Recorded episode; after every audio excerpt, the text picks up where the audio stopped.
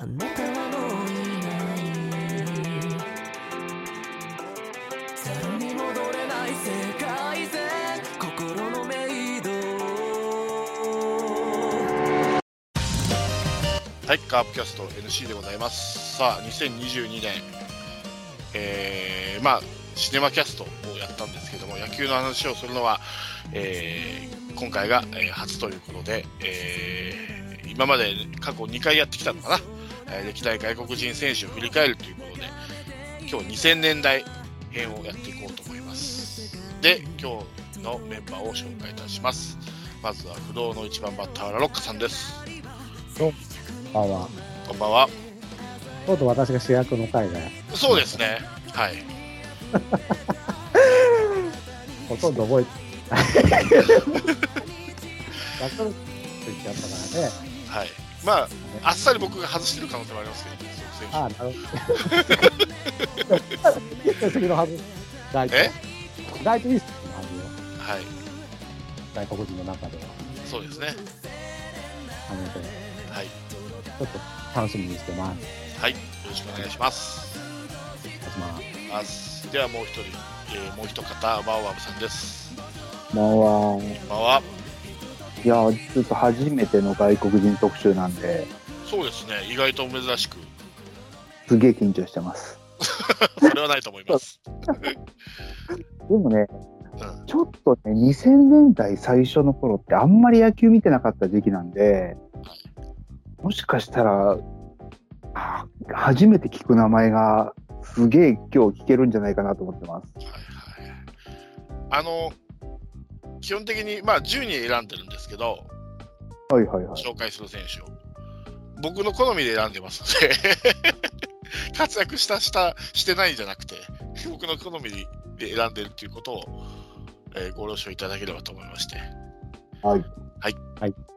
まあ、えーあの、ね、タイミングみたいに、あいつ、あいじ、あいじつ入れるなりね、えー、ツッコミ入れるなり、えー好きにカットにしてもらっていいので、よろしくお願いいたします。はいはい。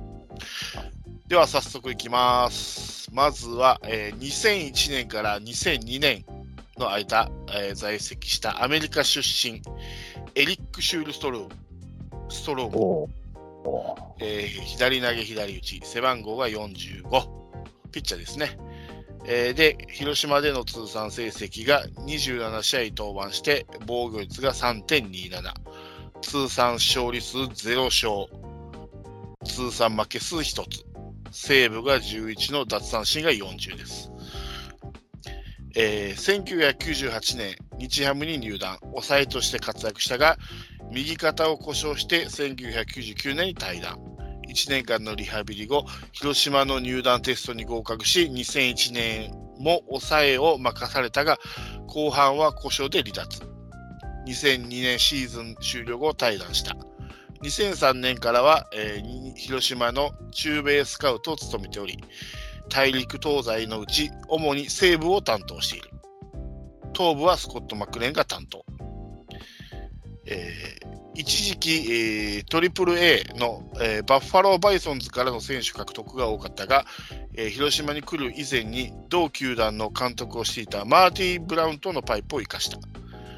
えーグレグ・ラロッカやケニー・レイボンはブラウンがシュールストロームに推薦した選手である。うん非常に明るい性格で、スカウト就任後は自身のスキンヘッドや大きく太った体型を生かしたジョークを武器に、マイナーリーグの選手やコーチとコミュニケーションを深めている。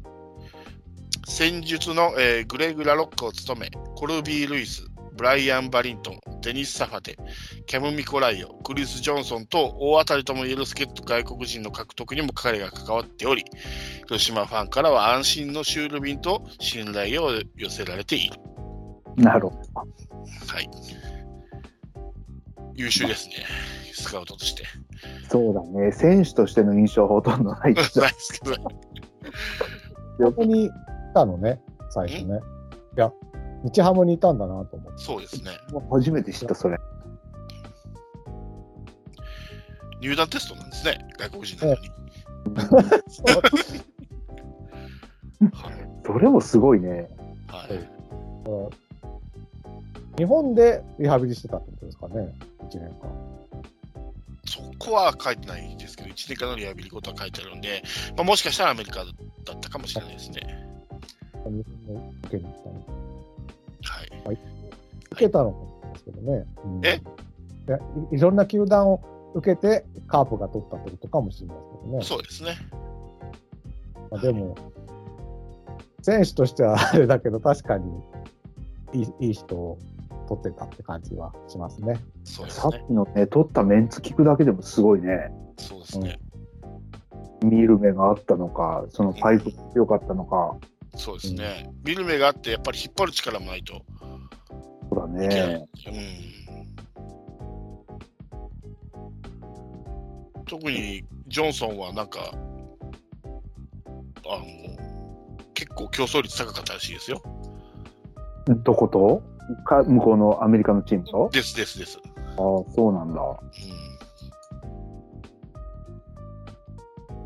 だって、バリントンとかって1位でしょ？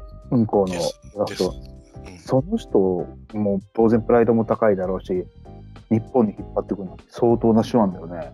え騙してますよね、絶対ね。え 騙しようないと思うけど。か、言ってみたらカープってびっくりした選手もいるじゃないですか。ちょっと違うよみたいな。まあ、まず松田スタジアム出てきてからはいいだろうけど、あの広島市民球場なんかの時はさ、えっと思ったんじゃないかね。わかんないけど。でもブ、バリントンは松田スタジアムだって感じでしょ、かな？バリントンはね。うん、ルイスの後に入ってきたんで。ルイスがちょうどまたいだぐらいじゃないですか？ルイス市民球場か。最初はそうだったと思う。おーそうかもしれない。そうで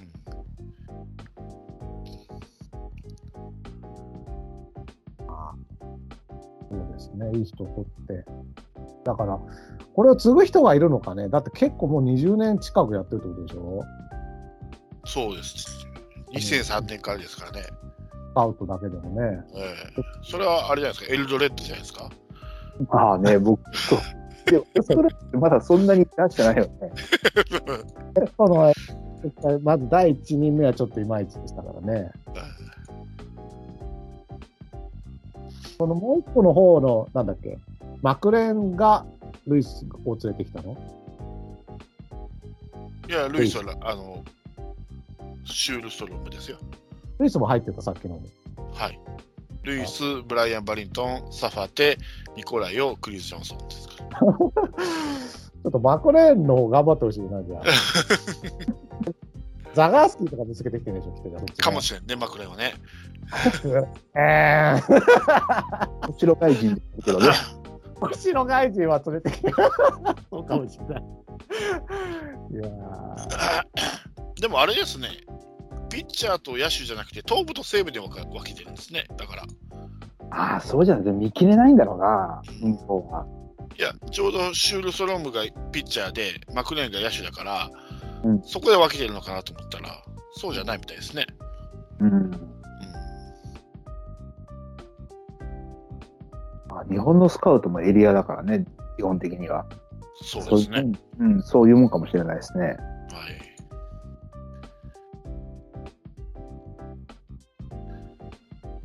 では次いきます。はい。次は、えー2003年1年間だけでしたが、えーいました、えークリス・ブロック、アメリカ出身。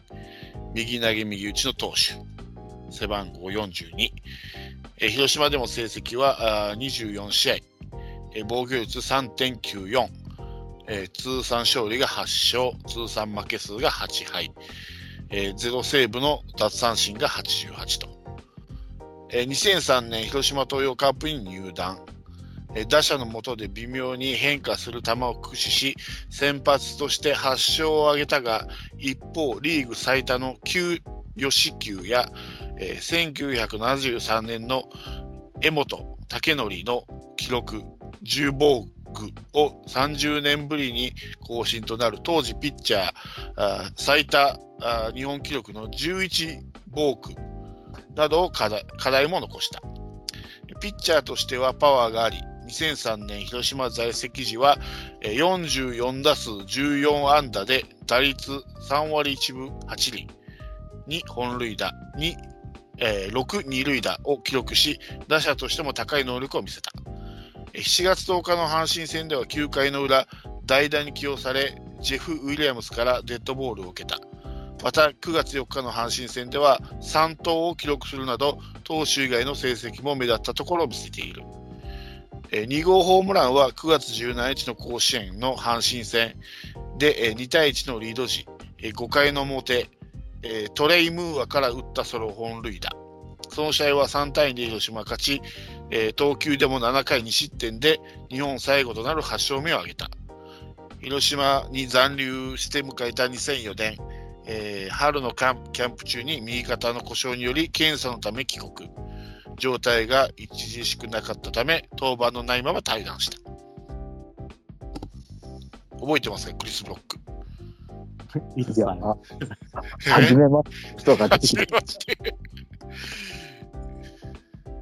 でも二刀流ってことですよね。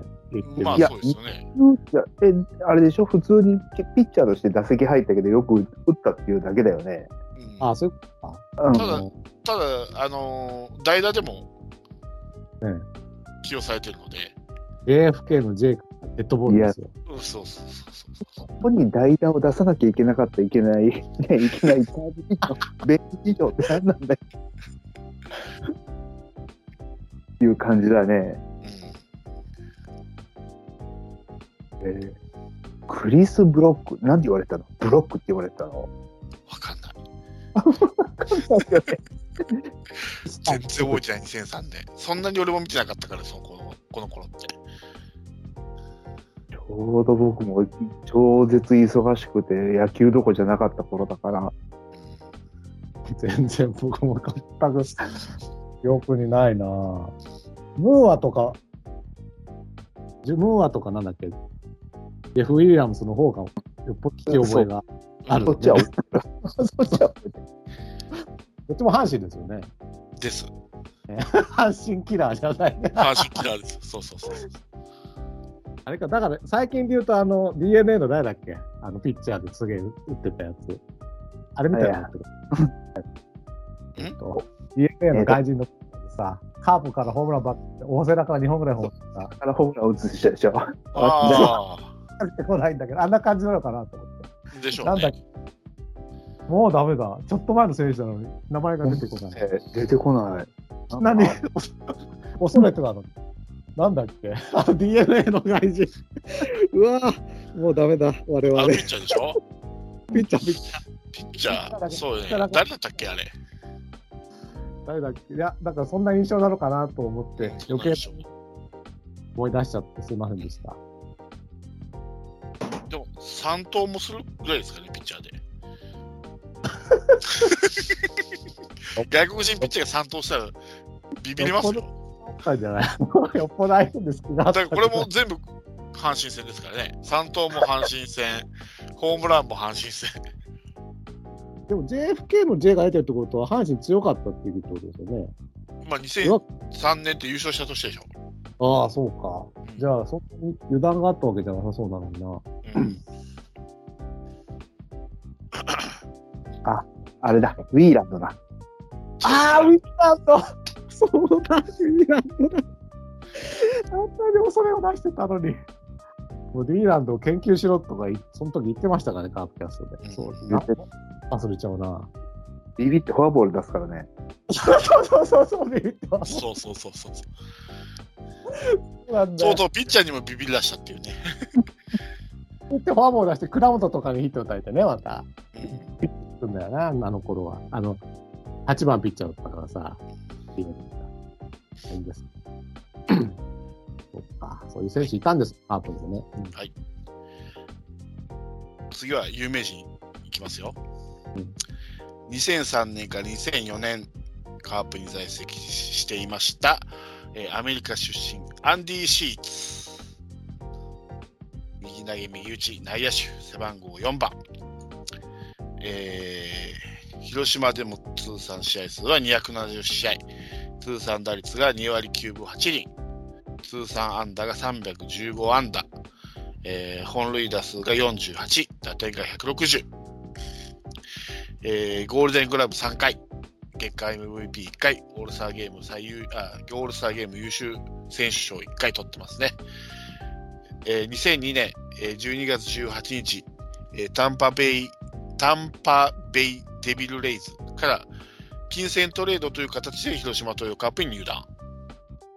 前年カープの失策数は12球団ワーストと守備が課題であり、その強化として期待されていた。しかし、シーツは華麗なグラブさばきを見せることもあったものの、雑なプレーも目立ち、14失策を記録。しかしながら打撃で貢献。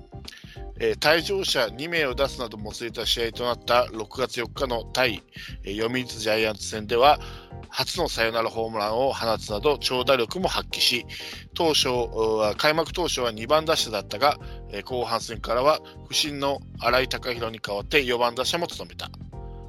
2004年オフ、シーツは、えー広島球団に2年総額350万ドル以上の複数年契約を、えー要求したが、広島がこれに応じなかったため、11月10日自由契約となった。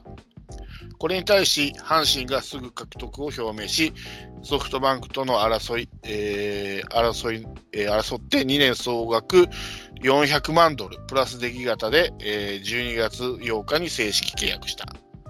阪神は横浜を退団したタイロン・ウッズの獲得を目指していたが、中日との争奪戦になり、マネーゲームの末、中日に敗れたことがシーツ獲得の、えー背景となった。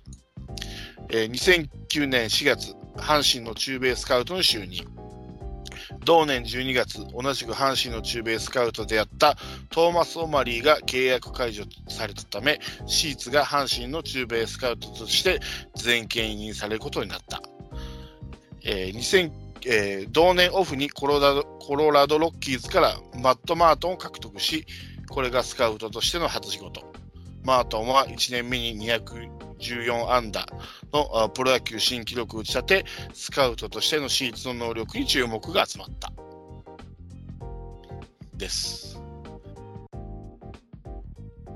エルドレッドと期待が出てますな、ここに。あの、何？中ベース、中ベースカウトとしてのエルドレッドとのあまあ、いきなりマートンはすごいわね。あ、うん、まあ、自分に似たタイプって感じだったのそうかもしれないね。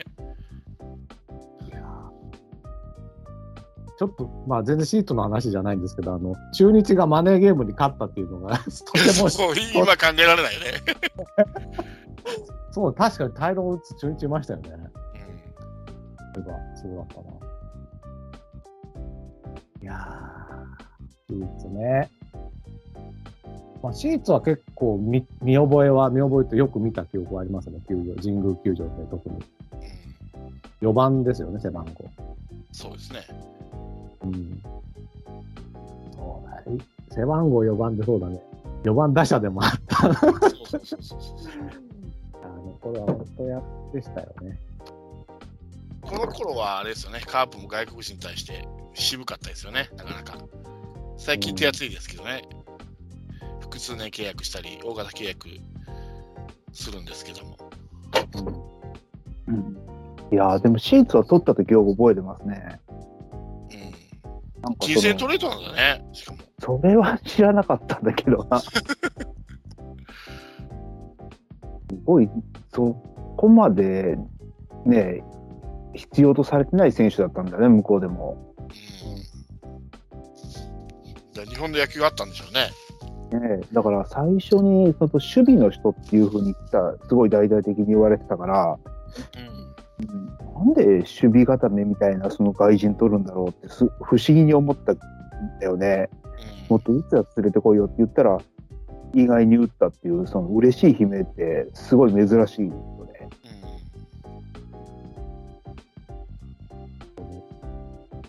そう、だから、そうですね。だから、去年の誰だっけ？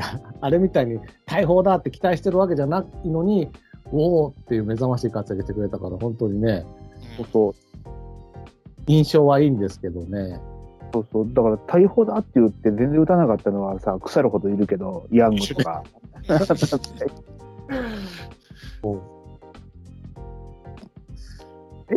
エラーのい、僕そんなにエラーの印象ないんですけど、やっぱり下手だ、あのショートがダメだったってことですよね。でもゴールデングラブ3回だもんね。ファースト、ファーストで取ってるんですよ。ファーストは良かったさですよ。そう、3回ともファーストなんですよね。なるほどね。うん、2005、6、7って、まあ、阪神移ってからなんですけど、ああ。だよね。だから、結局、洗い取られて、うん、ハーフファンからですよね。洗い取られて、そしてまたシーツも取られてみたいな印象があってね。あの、こあの、その前に金本取られてるから、クリクリーンナップがね。だかこらっそり持ってかれてる。阪神の二軍って言われてた時代ですよね。そう。うん。まあ、シーツは別にと取られたというよりか、追い出した感はあるけれども、とにかく取られた感が強かったな。やっぱり。ああ。でもさっきの打撃の数字見たら、もっと打ってたような印象あるんだけどな、そんなもんだっけ？ホームランとか。うん、やっぱ阪神に入ってからの方が良かったんじゃないですかね。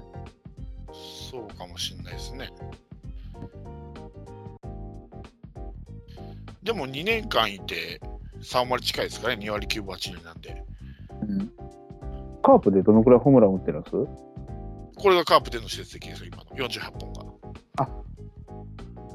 カープの2年間の成績か。そうそうです、そうです。阪神のは入ってないです。なるほど。うんああ、2年間の48本優秀ですよね、すごい。今ではね、それを契約複数年しなかったっていうんだから。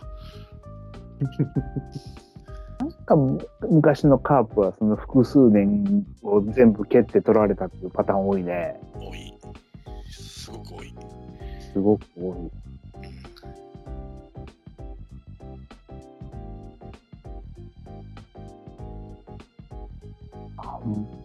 その辺がカープらしいな。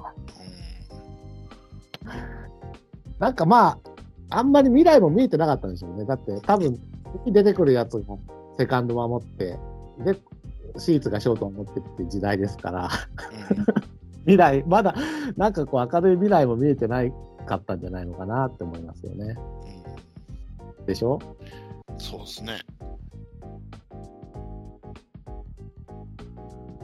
すごいつなぎの時代っていうかね。そうそうそうそうそう。そうだね。なんとなく優勝する雰囲気もそんなになかったし。全然なかった。ないよね。全然ない。阪神が強い頃ですか？ね、2003年とか2005年とかいう。うん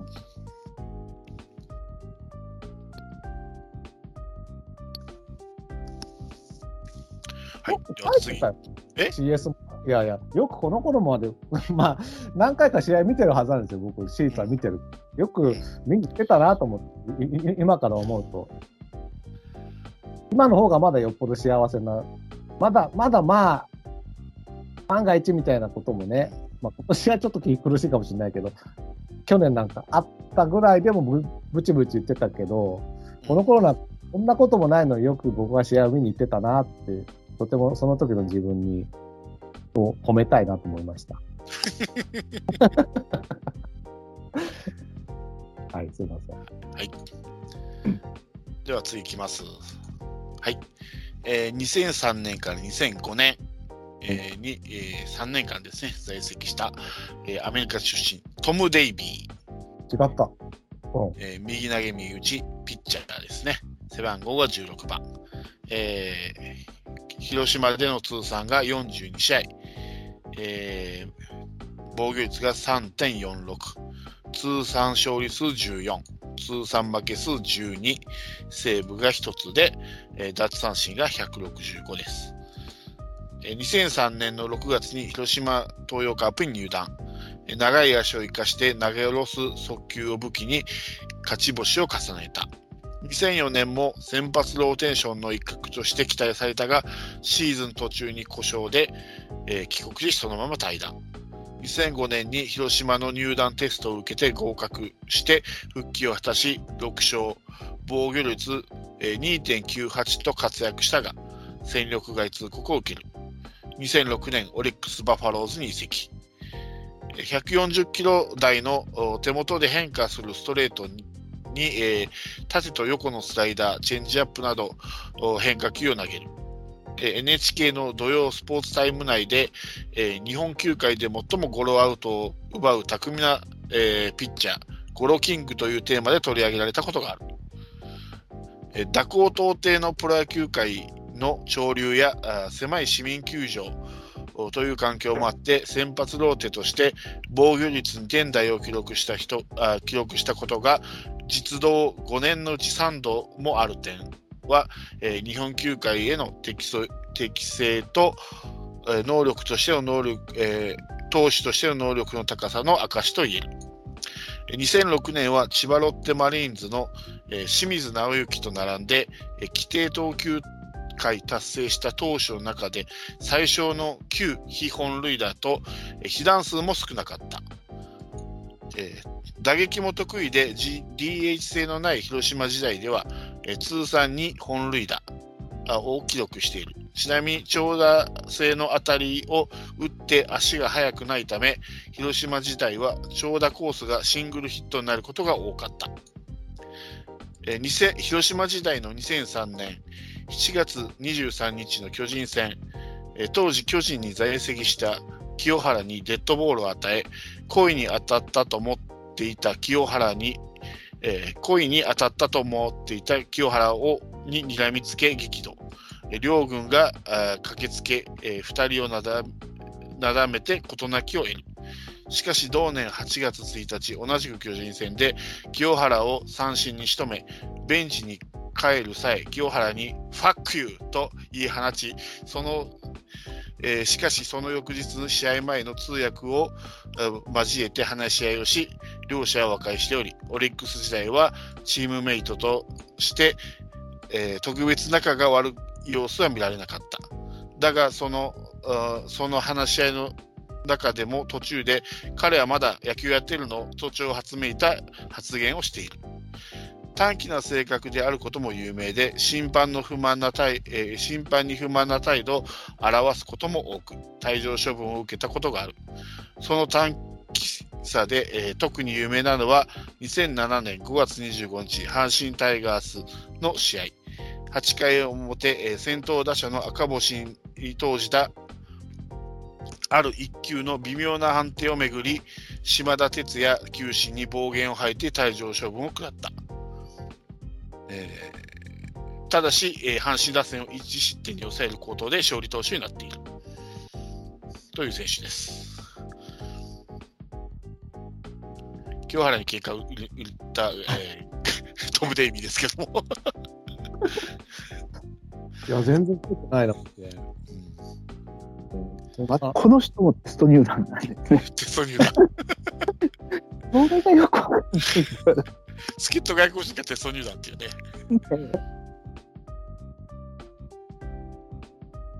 そうなんだ。でもテスト入団でこんだけの活躍したのにまたあっさり出したね、カープは。そう。3年間で165奪三振ってことは結構いいですよ。うん、そうだよね。でもゴロアウト取る人でしょ？そう。ゴロアウトが多いけど、その中でも三振が取れるピッチャーってことですよね。で、あの、狭い市民球場で防御率2点台。ね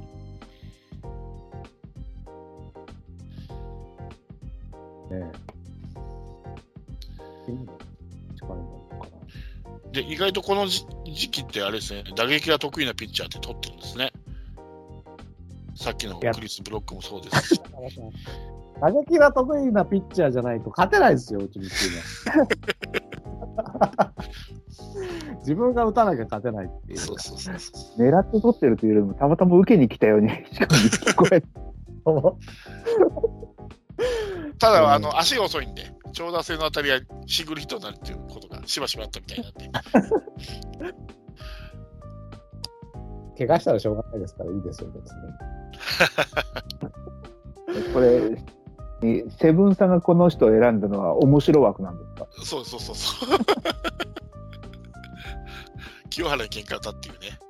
なるほどね。うん。清原優しいよね、じ実際はね。だってそんなファック言うって言われてさ、一応次の日許してくれたってことでしょ？わかんないけど。そうですね。で、まあ多分、オリックス行ってもまあ、大人の対応したんでしょうね、きっと。こっちはだってさ、あいつまだ野球やってんのかとかまだ言って、もうやめろっつうんだよ。びっくりだな。そういうストレスが清原にはあったんだよ、多分だから。その前から彼の場合は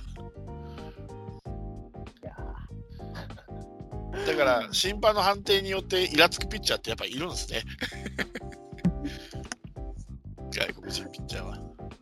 まちゃんあ、ーどうぞどうぞ、ごめんなさい。ええううちに多分後ほど出てくるすごいイラつく選手もいたからね、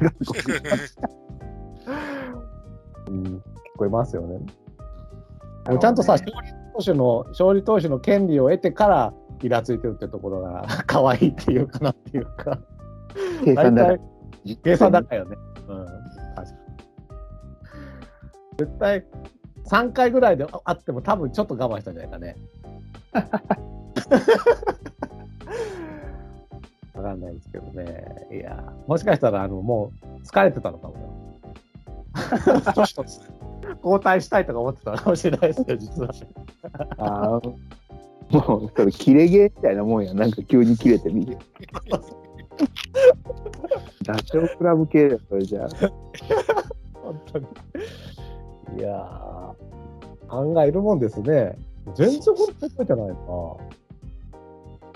なんか、チープレイ、コープレイとかに出てきそうですけどね、この清原に。ねあんまり記憶にないね。ないですね。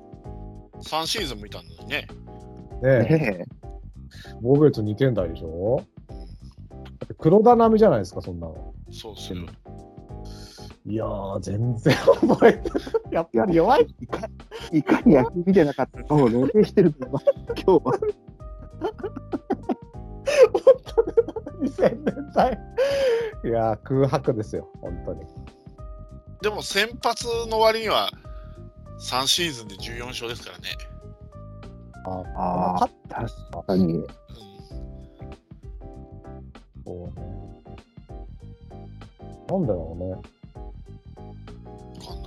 気が短いから。でも ホーム、ホームランも打たれにくいし、ゴールアウトよく取るし、ええ。こんなに、3年ってだって1年、何勝 ?5 勝ぐらい？うんご勝弱。いや、少ないな、あまりにも。うんあ確かに、外人でそれは少ないですけど、まあでもテスト入団と考えたら助っ人でもないんだよな。そうですよね。途中中継ぎとか回ってたのかな？なんわかんない。覚えてもないよね。うん今、全く顔出てないからね。うん。オリックスファンは覚えてるんですかね？だからん。どうなんだろうね。オリ活躍したんでしょ？さっきのなんか、いいプリからすると、結構、カープよりも活躍したように聞こえるけど。そうね。あの、規定投球回数に達したピッチャーの中で最小の非本塁打っていうのはオリックス時代ですね。規定投球回投げてるってことはやっぱりそこそこなんだよな。やっぱり先発なんですよね。ねえ。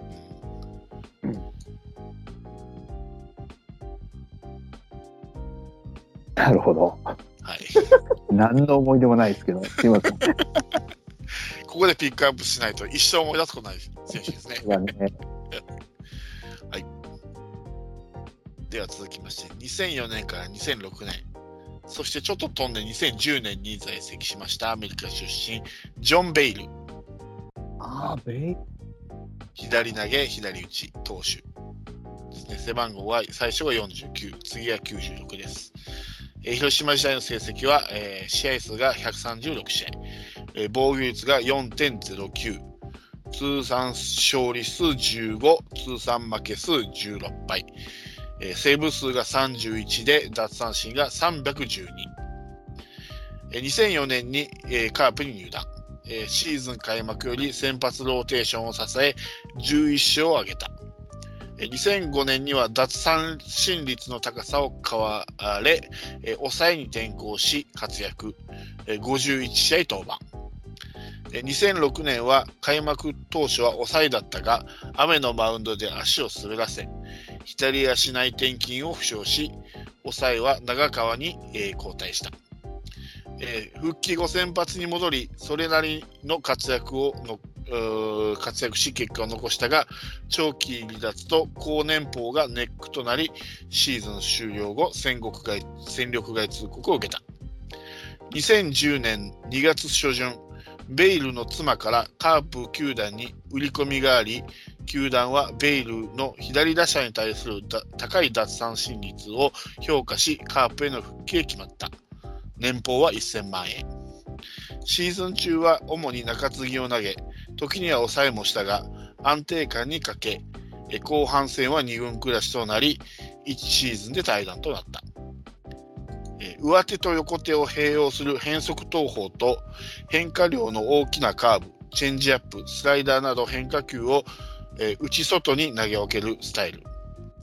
カープの外国人左投手で初めて白星を挙げた選手でもある。2004年から2006年、カープの在籍中は最速で150キロを超える速球を投げていたが、2010年に復帰した際には140キロ前後と、えー落ち着いていた。マーティー・ブラウンのベース投げ事件を機に制作された T シャツの文言を考え、抑え役の長川と交代するにあたって消火器を渡すなどユーモアに富んだ選手としても知られている。です。そん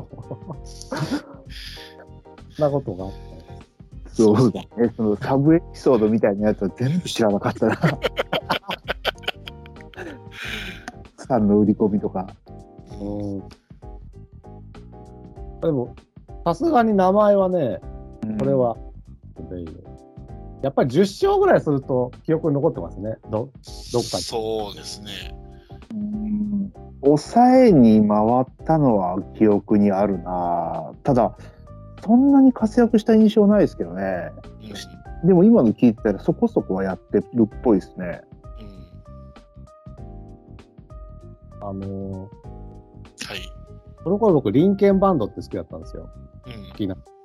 で、そのリンケンバンドに、ベールベールって曲があってね、うん僕は、僕は勝手にですね、ベール、ベール、ベール、三振取れよってずっと応援してた記憶が、今、蘇って、おおうまいでしょ。うまいっていうか、中だけでやって、こっそりとね。はいはい。だからこのベイルが初めて左腕で勝ち星を挙げたー。選手というのね。えーびっくりですよね。りいなかったっけ？次戦連隊までいないっていう。あー日本人でそこそこいたから取らなかったのかな？かもわかんないですね。そんなことあると思って聞いたけど、うん球団できてからそこまで左腕がいなかったって。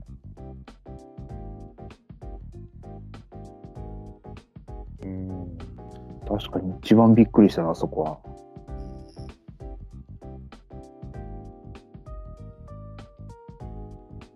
防御率4だったらいまいちだな、でも。そうなんですよね。ええ三振数は多いんですけどね、312っていう。確かに三振率は、だから左利きみたいな感じだったのかな。左に対する。まあ、それを評価して再再雇用じゃないけど、もうんう一回取られてるからね。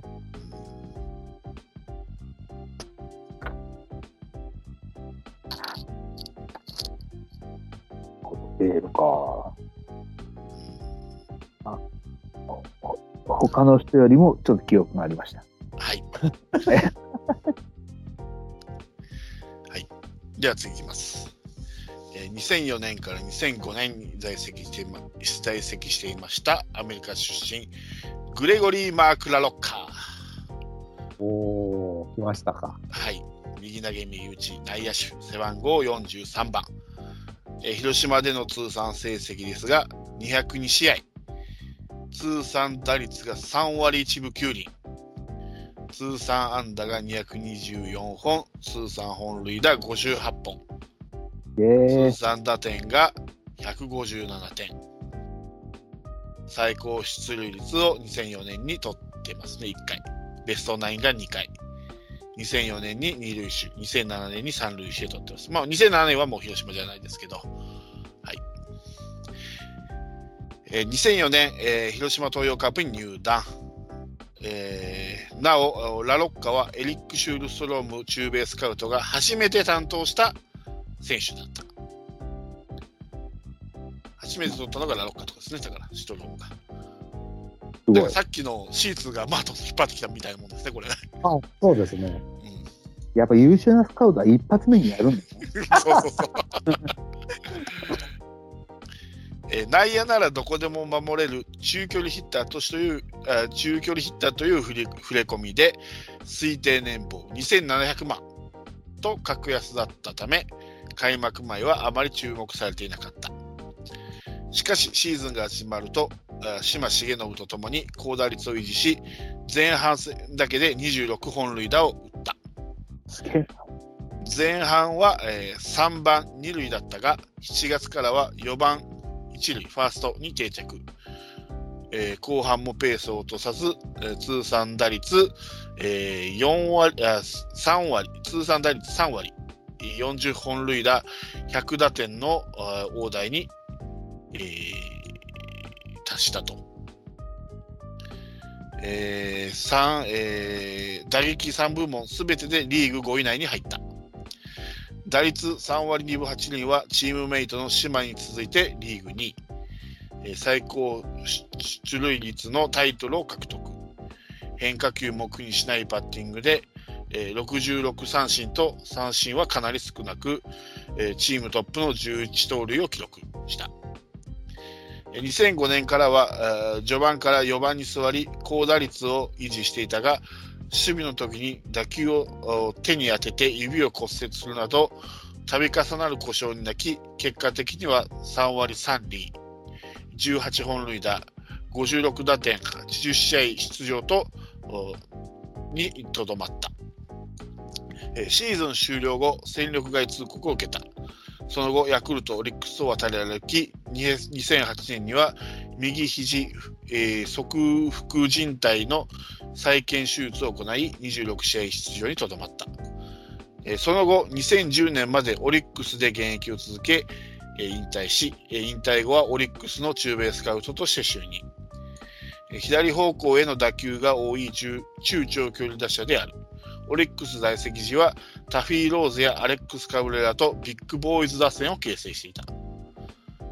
えー満塁の場面に強く、広島時代は2004年は通算、満塁での通算3本塁打、打率5割を超え、2005年の8月10日、対ヤクルトでも、えー前田智則とともに1試合に2満塁ホームラン、えーチームとしては27年ぶりの快挙を放った。えー守備では主に2塁、3塁で起用され、1塁もこなせるユーティリティープレイヤーである。守備範囲は広い方ではなく、また人工芝では補給ミスによる失策も多かったが、基本的に堅実であり、ジャンピングスローやダイビングキャッチなど、たびたびファンを沸かせた。総力でも初の、えー春季キャンプで測った時もタイムはチームでも、えーチームでも速かった方で決して鈍足ではなかったデッドボールの多い選手として知られており2007年に受けた28個のデッドボールは1シーズン最多デッドボールの日本記録である、えー広島時代の、えー2004年とヤクルト時代の2006年間にあ2006年にも年間20 20以上のデッドボールを記録しており、えー2010年までの7シーズンで、えーちょっと待ってください。30さあ3度のデッドボール、リーグ最多デッドボールを記録。歴代13位である通算109のデッドボールを受けている。この1年間で、えーこの間で1デッドボールあたりの脱席数は21.8。21.8打席に1回のデッドボールの割合ですね。を受けていて、えー歴代最多デッドボールの記録を持つ清原の48.0打席、2倍以上のペースでデッドボールを受けていた。えー常にボールに向かって打ちに行く打撃スタイルのため、内角の厳しいボールが来ても、えー避けないことが多く、それが、えーデッドボールの誘発をしている原因だと考えられている。え2007年は前半だけで20個のデッドボールを受けた。オールスター前に、さすがにオールスターではデッドボールはないだろうねとコメントしたが、第1戦の1打席目、上原浩二からデッドボールを受けた。えーすっぽ抜けのカーブでダメージも少なかったためか、両手を広げて健在をアピール。ファンの笑いも誘った。えー9月17日の対千葉ロッテ、えーマリーンズから、えーマリーンズ戦で、えー清水直之から受けたあシーズン25個目のデッドボールを受け、えー岩本義行の持つ日本記録。日本記録を更新した瞬間は観客に観客に向かって手を振りマウンドの上の清水にも一礼をした、えーオリックス球団営業部では痛い偉業として称えてデッドボール新記録グッズの開運袋当てたロッカーを発発売した。同えー年俸交渉で前例のないデッドボール数のえーデッドボール数でのインセンティブを希望していることが判明。年俸のアップ幅の中にはデッドボールによる怪我治療費まで盛り込まれていた。えオフは、えアメリカの自宅近くの日本語教室で日本語を学ぶなど、えファンとの交流を大切にしている選手で、今でも広島の、えファンの人気は高い。えー焼肉好きは有名で、特に牛角がお気に入り。遠征先にある牛角には必ずと言っていいほど通っていた。えー広島自体は、えー遠征で栗原健太の実家の焼肉屋で山形牛を食べ、うまいと絶賛。練習中に焼肉について語るほど焼肉好き。偶然にもヤクルト時代の背番号は29、肉となった。以上です。あの、あのさ、半分以上デッドボールの話じゃないですか。そう。あんなにデッドボールのイメージある？あのね、当てたロッカーおかしいよ。当たロッカーでしょ、どう考えたって。当てたロッカーだって。開運袋当てたロッカー。相手でしょうがよ。ピッチャーの方、当たロッカーだよ、絶対それは。ちょっとオリックスにちょっと文句言いたいね、それは。いや、僕はそんなに印象はないですけどね、デッドボール。あります？ねない、僕も。え。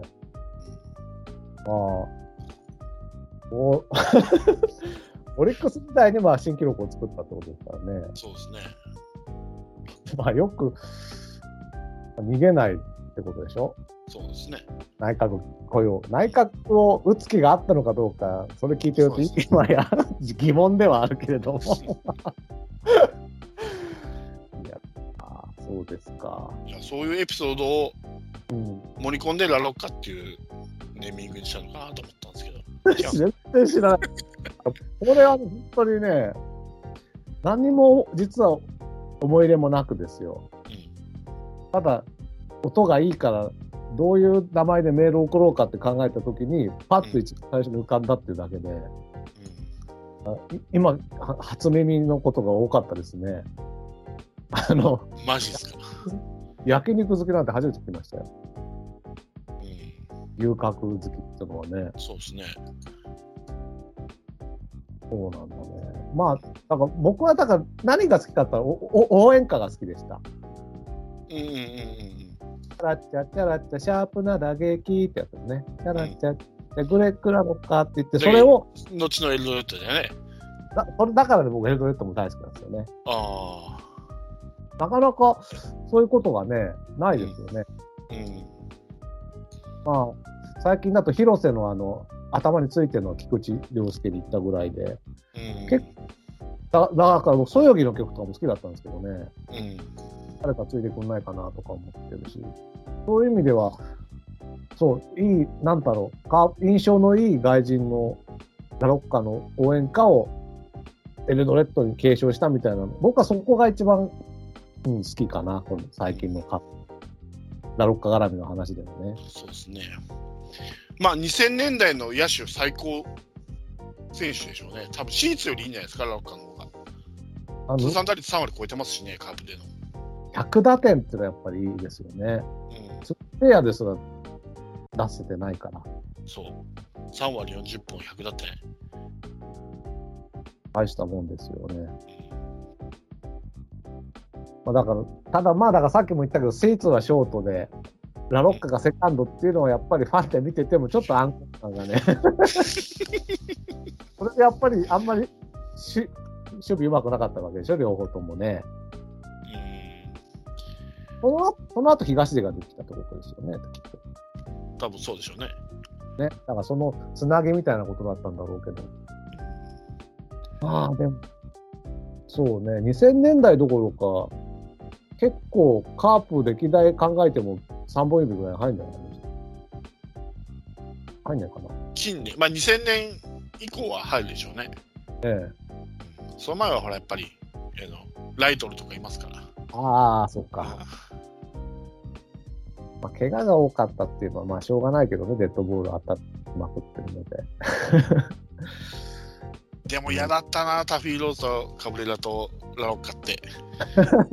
ちょうどね、うんプロ野球スピリッツとかやってて、嫌だったもん、オリックス当たるとき。こ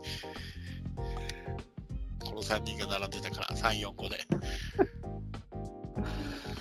そうね。最初、最初ヤクルト行ってオリックスですよね。そうですね。一番最後オリックス。いやーだからなんで出しちゃったんだろうってことですよね。まあ確かに怪我し、でもさ、怪我して80試合でも50打点取ってたんですよ。18本塁打ね。打率は3割3厘ですよ。今じゃありえないよね。3割3厘18本塁打50だけだってって、首ってありえないよね、今。わありえない。な、なんだ？やっぱり契約で揉めたのかかんない。ないや、ちょっとね、そこはやっぱり一番ありえないなと思うところですよね。よっぽど1試合も出てなかったとかさ、たらわかるけど、80試合出て18本打って50打点以上って、ねえ、御の字出すけどね、わかんないね。多分この頃ってやっぱ蛇行到底なんで、やっぱりその今でいう、やっぱり3割3分って言っても、今でいうちょっと3割8分とか、あ2割8分とかさ、2割7分ぐらいに落ちるのかもしれないね。あうん、ーこの頃の3割っていう。で、18本も例えば、あの、ね、30本も40本も出てた時代だから、ホームランが。それで18本っていうのは、今の試合だったら18本って十分じゃないですか。うん、球場も広くなったし、ピッチャーのレベルも上がってきてるんで、そういうのがあるかな。だって次がヤクルトってことはね、そんなにお金でってことじゃなさそうだしね。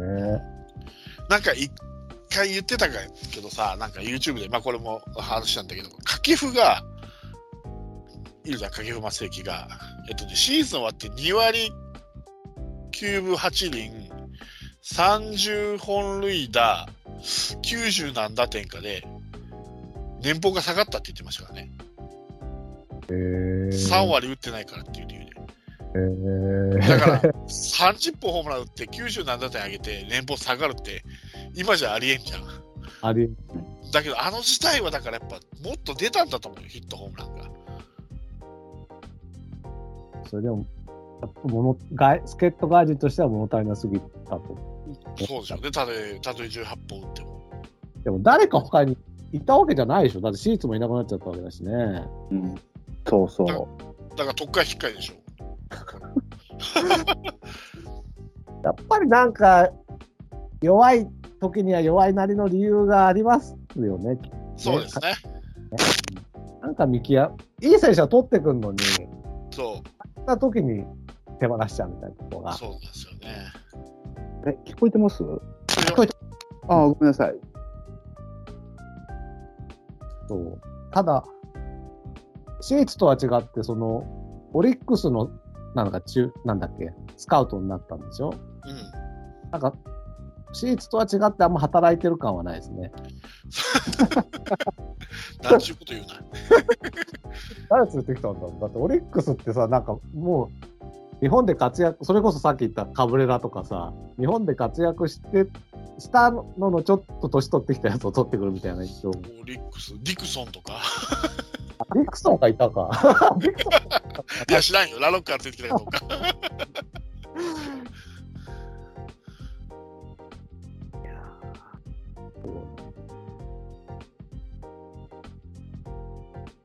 うん。まあでも、欠かせない。まあこういう意味ではカープの歴代外人としては欠かせないでしょ、やっぱりで。すね。欠かせない。はいうん直感とはいえその名前を選んだ を褒めたい。はい。はい。では続いていきます。はい。はい。2007年、1年間だけでしたが在籍しましたアメリカ出身、ジャレッド・フェルナンデス。ああ、懐かしい。ピッチャー、背番号48。え試合数は30試合。防御率が6.04。えー勝通算勝利数が3勝、通算負け数が8敗。えーゼロセーブの33奪三振と。えー2007年に、えーカープに入団。日本球界では珍しい本格的ナックルボーラーで、投球の大半75%以上においてナックルボールを使用するナックルの伝統師。マーティー・ブラウン監督は主に先発として起用を考えていたがナックルボールは肩の疲労が少ない球種であるため、えー中1日でのロングリリーフも可能で、えー投手陣が疲弊しやすいカープにとっては貴重な存在であった。初登板は5回10失点と KO されたが結局中継ぎでの起用もあり、えー3勝8敗、防御率6.04の成績で自由契約になった。ナックルボールは100キロ前後しか、えー球速が出ない上、ストレートの球速も110キロ台後半とかなり遅い。来日した際は各球団から盗塁しやすいと分析され、2007年のオープン戦で楽天相手に1試合6盗塁されたことがある。しかし本人は牽制は得意だよと、えー2006年には17回牽制でアウトを取ったと述べており、実際に初戦の東京ヤクルトスワローズ戦では青木宣親を 2,、え2度目の登板となったあ横浜ベイスターズ戦では西俊久をそれぞれ牽制で指している。えーナックルボールは不規則な変化をするため、保守も補給が難しく、メジャーとマイナーでは通算冒頭は122もある。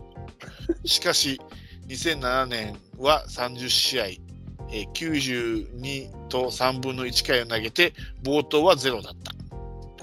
マイナー時代のオフに、えートイザラスで自転車を組み立てるアルバイトをしていたことがある。故障による2軍落ちの際、ひどく落ち込んでいたが、2軍の環境、えー瀬戸内海沿いの、えー王の練習場ね、とか2軍制の有給場に感動して一気に機嫌を良くなったそうである。以上です。また面白外人だ。面白い。面白いし。一塁の牽制はさ、普通に投げれるの？いや、一塁の牽制も、いや、一塁の牽制は普通に投げれるのかなと思って。うん。投げるんでしょ？だって青木のりちかとか西とかね、足の速い選手。タックルボールの握りをずっとしてんじゃないの？あれ。一塁投げるときはちゃんと持って投げるんですか？うん。でもストレートの速球も110キロですからね。そっか。とは投げてんのか。そうそうそうそう。ストレートの球速が110キロ台後半。で、ナックルボールは100キロですから。すごいよね。だから、なんだっけ、何年目か冒頭がなかったとか言ってたでしょ？2007年ね、30試合で92回と3分の1。これってあの、この人じゃなくて多分ね、あの、石原良幸の技術が上がったんですよ。あ絶対そうだと思うよ。まあ、石原良幸を育てたのかもしれないですね。わかんないですね。かもわかんないですね。で、メジャーとかアメリカにはいなかったんで、122も冒頭があったんでしょうね。いや本に来た時変しなくなってたんじゃないの？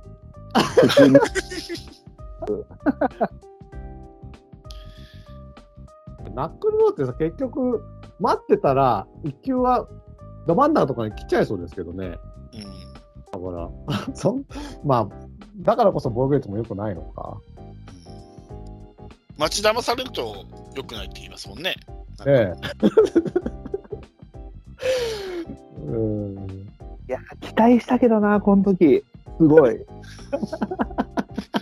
え、なんです？そうなんだ。フルボーラーいなあれ、前田とか投げてたじゃん、当時ちょっと。そうですね。だけど、だけどさ、あの、本格的じゃないって本物が来たみたいな感じになって。本当に連投もできるし、あ、そう、確かに。そう無敵じゃんみたいな感じだったんだけど、見てみたら、ただ不安と投げて、ポコポコ打たれる。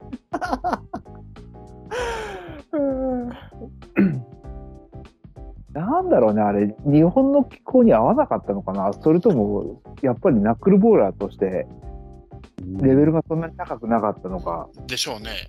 うん。だからナックルボーラーが活躍しないわけじゃないじゃないですか、メジャーで。実際に活躍したナックルボーラーっているんで。うんね、やっぱりあれか、さっきのパスボールとか、ああいうのがボードがなかったっていうことに答えがあるね、きっと。そうね。そっか。打てない。打てるところに曲がっていくわけですよね。だね、と取れるところにそうそう行くから。そうそう。行き先はボールに聞いてくれってやつですよ。だってナックルボーラーで本当のすごい人のキャッチャーミートとかも特別に作るんでしょ、あれ。でかいですからね、普通の。ね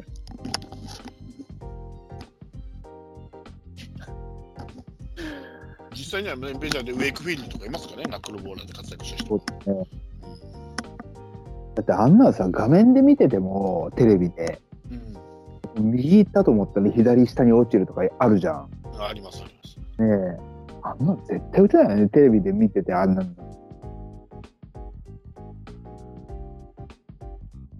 無回転ですからね、やっぱり。いわゆる。日本人は難しいんですかね。その、ナックルボーラーになるにはね。手の大きさとか関係あるのかな？まあ、関係あるし、やりたがらないんじゃないですか。でも、どうしてもダメでさ、でも、行き着く先とかにはなんないですね。いや、そうなんですよ。ナックルボーラーって基本そうなんですよ。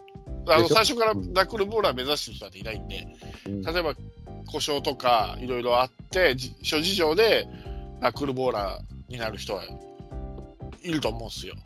ウェイクフィールドもそうだったんですけど、松坂なんかさ、わかんないよ。わかんないけど、行き着く先にやってみてはいいのにな、みたいな子も思ったんだけど、さすがにそういうことじゃないですかね。じゃないんでしょうね。あれは、あの、ドーム球場の方がいいのかなああの風の影響がないからです？そうそう、だからあれ、あれでしょ？その、追い風の時ってあれ全然ダメなんでしょ？ナックルって。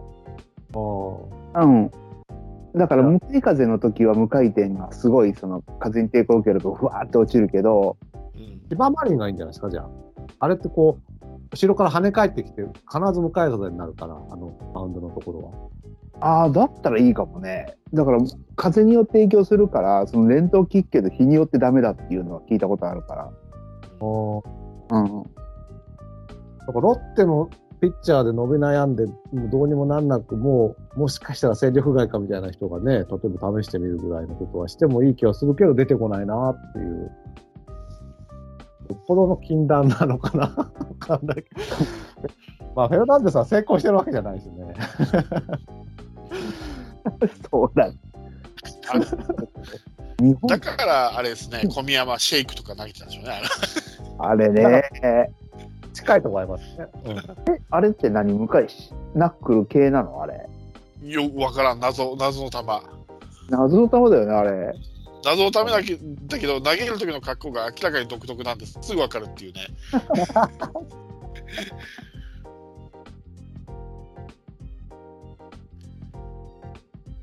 はい。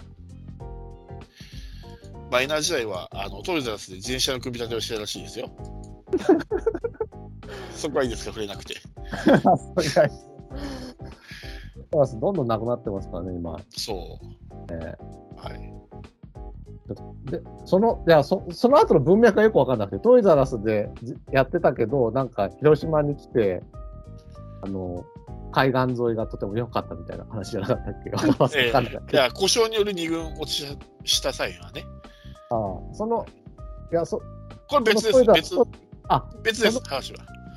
文脈は違うわけね。はい、ごめんなさい。あ間に丸が1個あります。さっきトイザラスの話してたのに、あれ？急に U が出てきたなと思って、あそい。いいえ全然まあでも、苦労、なんかくそこまで苦労人になるとやっぱね、手を出すんだね。なくでは続いていきます。2007年から2008年在籍、アメリカ出身、アレックス・オチョア。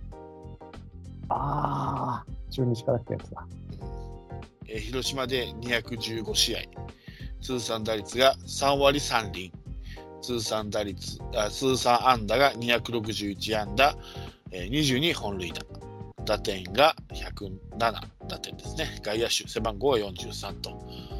えー中日時代からコンスタントに好成績を残している。2006年中日を自由契約になり、2007年、レッドソックスのマイナー契約を結ぶが、5月に自由契約になり、そこへ打撃不足の広島が目をつけ、6月17日に契約をした。シーズン途中からだったが、打率3割、本塁打7、打点31の好成績を残し、2008年の残留が決まった。2008年も前年に続いて3番を打ち、安定した成績で、ほぼ栗原健太に次ぐチーム2番目の記録を残し活躍をした。ただし、併殺打はリーグワーストの21だった。シーズン終了後、来季の契約を結ばないこととなり、自由契約となった。以上です。短い。あまりエピソードはないです。でも彼、あれだよね、あの、今、今そんなに人気じゃないのかな。今人気だった、トリプル A ってバンドというかさ、ボーカルユニット。天谷赤松、アレックスが最初のトリプル A ですからね。そうですね。こっちがねね言っておきたい。はい。結構僕、あの外野陣好きでしたけどね。俺も好きでした。松田スタジアムのさい最後の試合、あ松田スタジアムじゃない市民球場の最後の試合で見たな、俺。あそれまで見てなかったんですよ、な生でっていうか。あまり球場行きたかったんで、うん。トリプル A 見たの？トリプル A 見たの。いいっすね。オチョアを見たの？最後でしたね、あれが。私は、あれ？市民球場でもう、その次の年はいなかったってことですいなかった。あ、そうか。じゃあ、松田では見てない、いないのか。そうそうそう。だから松田2009年からですからね。そうですね。確かにそ2008年に退団してますんで。う。そうか。なんか結構、うーん、いい3人だなと思ってたんだけどな、本当に。だから、アレックスもホームランキャッチしてくれたら、本当のトリプル A でホームランキャッチャーみたいなことになってねよかったんだけど。まあ、それはもっと先の話になるんだけどね、そのそうです。まあでも、なんかその流れがあるとかわかんないけど、優勝の年に中日からまたルナをね、自由契約になったルナを取ったんですよそうね。そうそう。ちょっとオチョアのあれを見ましたよね。再来を。そうそう。だね。いやあの時、うん、本当に。そうなんですよ。だからそんなに悪い印象ないんだよな、僕。本当に。みそんな短かったかって感じですね。うん2シーズンですね、2007、2008と。ね、意外だね。意外。はい。ブラウンさんとか。ね、ブラウン政権。そうですね。うん。はい。まあ、なんか、なんとなく楽しく見てたな、その頃。優勝はしなそうだったけど、うん。なんか、だちょっとワクワクしだしたような感じはありましたねそう。そうそう。うん。この頃、もう A クラスすら危うか危うかったですけど、いやいや、そうだ。でも、いつもヤクルトに持ってかれてましたからね、そうだ。3、4、4。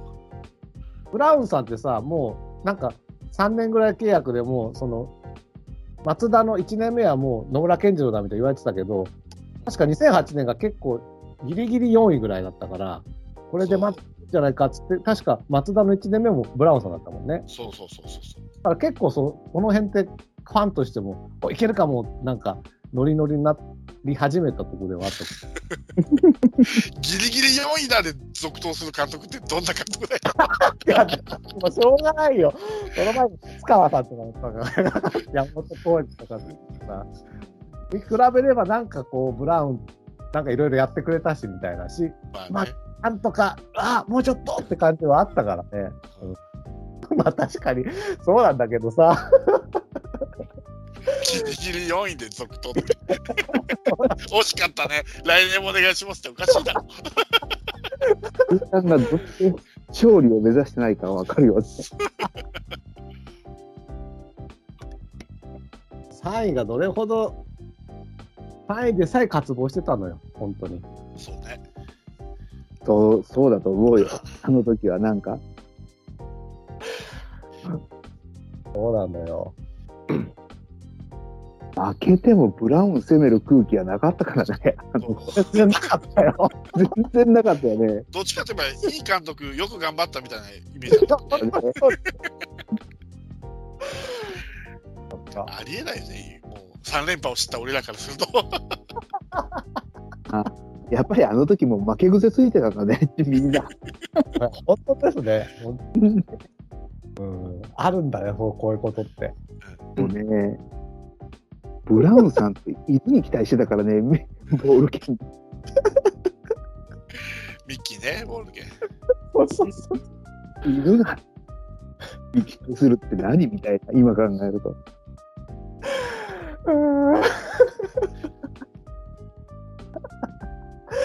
すっげえ。いや、それしかチームライブってこないしね。そうそう。うん いやーこのね、2000年代って面白いですね。そうですね。すごいね。か勝たないからもう違う楽しみをみんな本能的に見つけ始めてるんだ。そうそうそう。その中でさ、たまにはこう、すごい額縁を引くっていうね。そうそう。でも聞いて2年ぐらいしたらいなくなるんでしょそうそうそうそう。なんか、ツモはいいけど、なかなか揃わないみたいなね。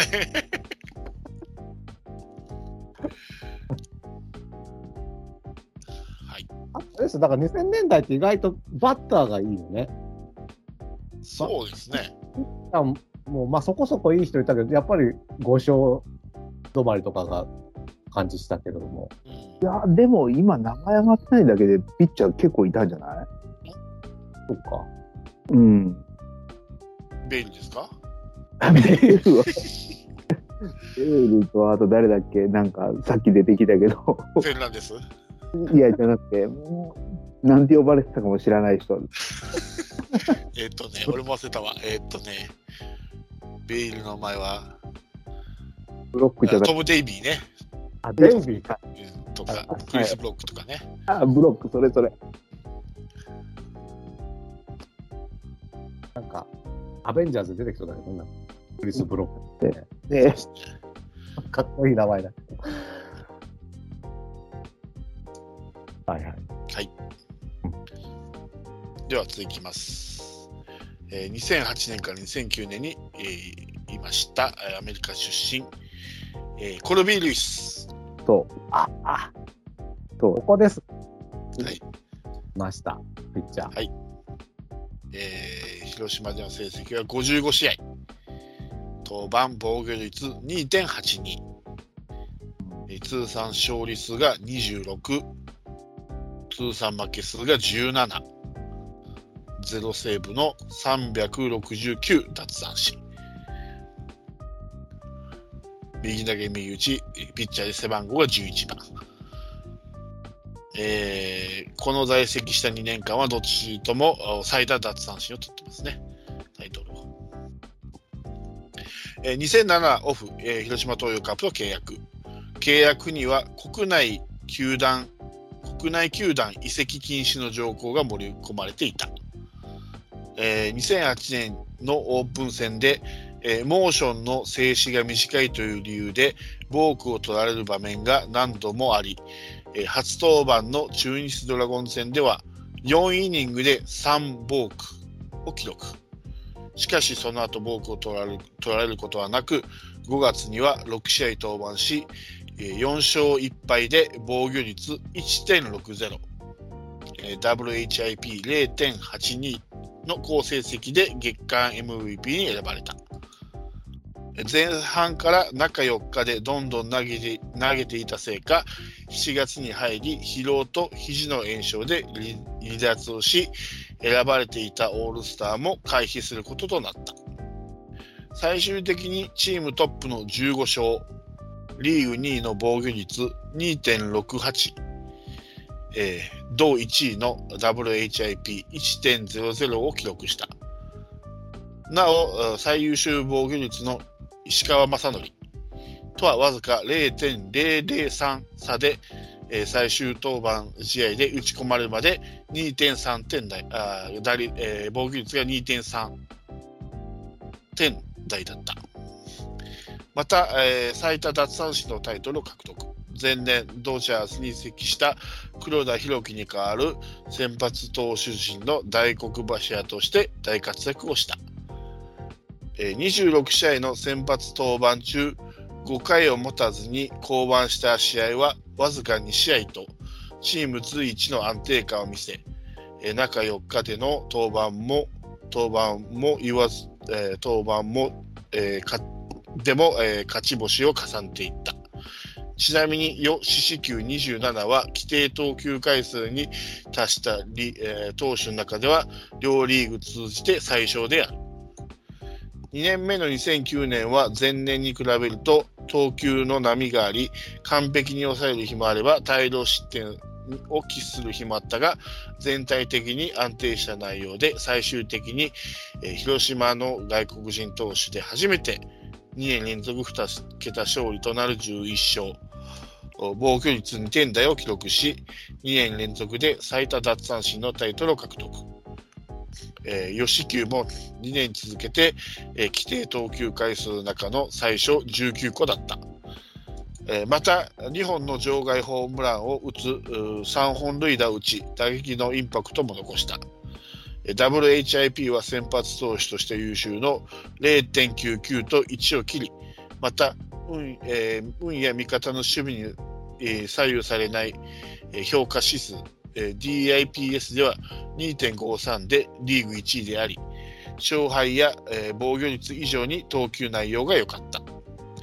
えー2010年もカープの一員と、えーえーで戦うと思われていたが、家族の健康問題を抱えており、本人は来シーズンアメリカでプレーを望んでいることもあり、えー球団も本人の意思を尊重し、カープを退団することとなった。その後、その後もすごくなかったですか？確かレンジャーズかなんかでね、はい。大活躍してた記憶。だから、いや、本当本当自慢の外人って感じですよ。そうそうそうそう。もう、カープの投手の外人の中で、3本の指に入るんじゃないの？そうあそう絶対。ええしかも、しかも黒田が出てた後にね、うんどうっていうね、本当超エースって感じで来てくれ、あ、いてくれたからね。WHIP が1ってことは、1イニングに1人しかランナー出さないってことですからね。すごいよね。うん。確かに聞いてて思ったけど、その試合を壊さなかったから、必ず。うん。うん、このルイスが出てきたら、今日はもう全然大丈夫だなっていう印象はすごいある。うんうん。あるある。ええなんか、怖い顔っていうか、なんつうんだ、ちょっと特徴的な顔しててね、うん。結構 表現が難しいんだけど。誰に？マツダスタジアムでの初めての先発だったかな。そうなんだ。あ、ははじだからマツダスタジアムができて、公式戦します、最初の先発だったと思うんですえじゃあ、じゃあ負けちゃったってことじゃない？確か確か中日うんでさ、うん和田ベンチャーにホームラン、初ホームラン打たれてそうそう、そうそうそうそう。まあ俺見に行ってた試合なんだけど。ええすごい。それ確かルイスだったと思う、先発。えー、じゃあいきなりも、あ、開幕とは限らないのか。開幕ではなかった。だから、えーチーム開幕、本拠地開幕だったわけね。あの先発みたいな、なんだろう。2番手みたいな感じだったんですね。そうそうそうそうそう。いやー、でも、うん。本当に忘れられないね。そうですね。いい外人、本当にいい外人。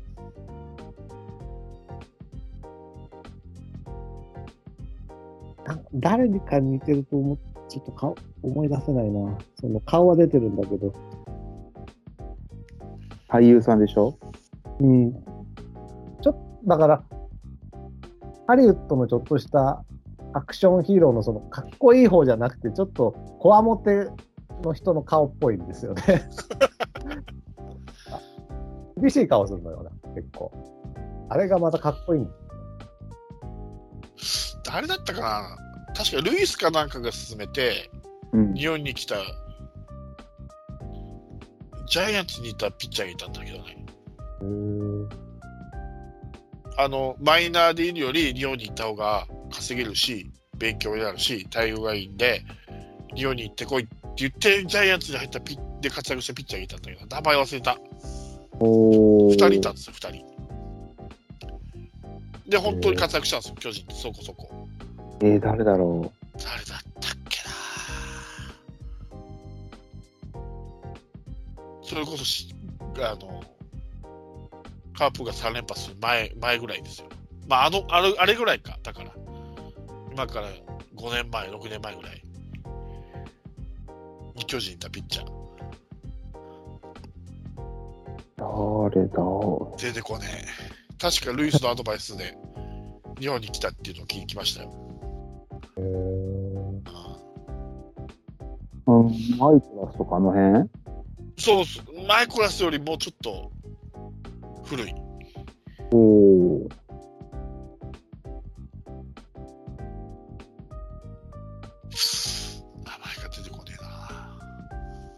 でも確かなんか、日本で学んだことが役に立ったみたいなね、メジャーでも役に立そうそうそうそう。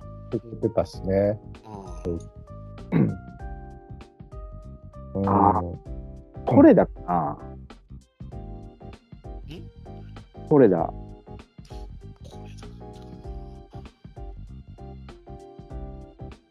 覚えてないなぁ。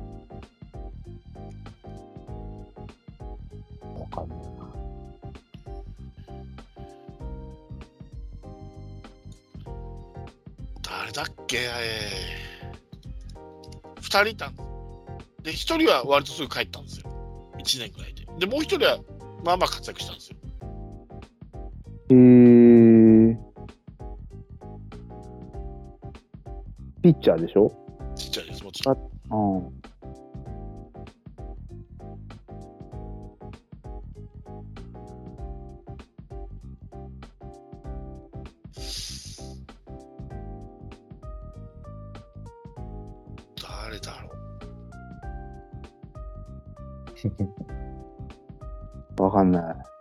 ないね。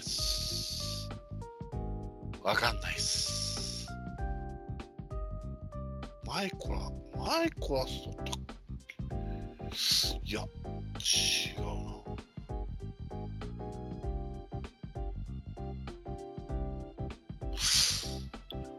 マイコラスだったっけマイコラスなんだっけ？気もしてきた。マシソン、マシソンじゃない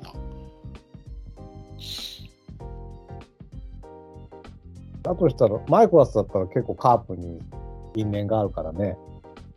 彼は。あ優優勝した時投げてたしね。あそうそうそうそうそうそ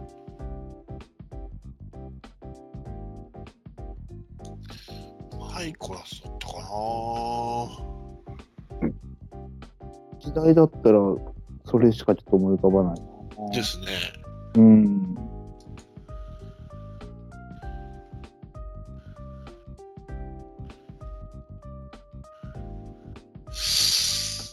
うだったかなまあでも、もしマイコラスだととして、結構さ、カープだけマイコラス勝てたりしてたじゃないですか。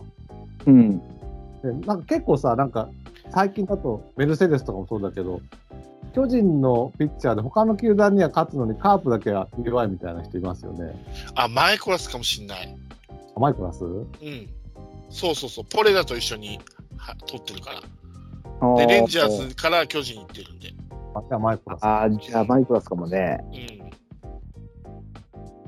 だからカープの弱点、なんだ、カープは打てそうな人を送ってくれてるのかもしれない。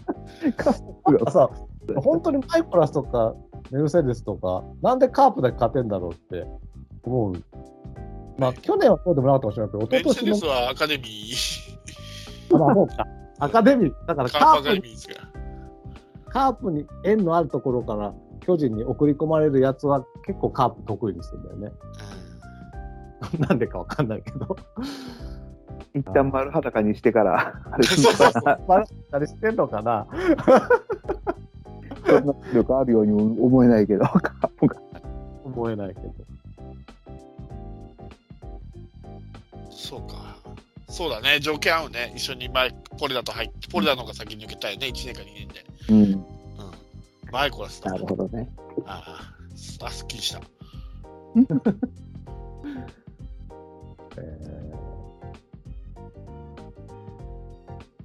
別になんかど、どっかのスカウトやってるとかではないんですよね。あの、ルイスが。ルイス、そういう情報はないですね。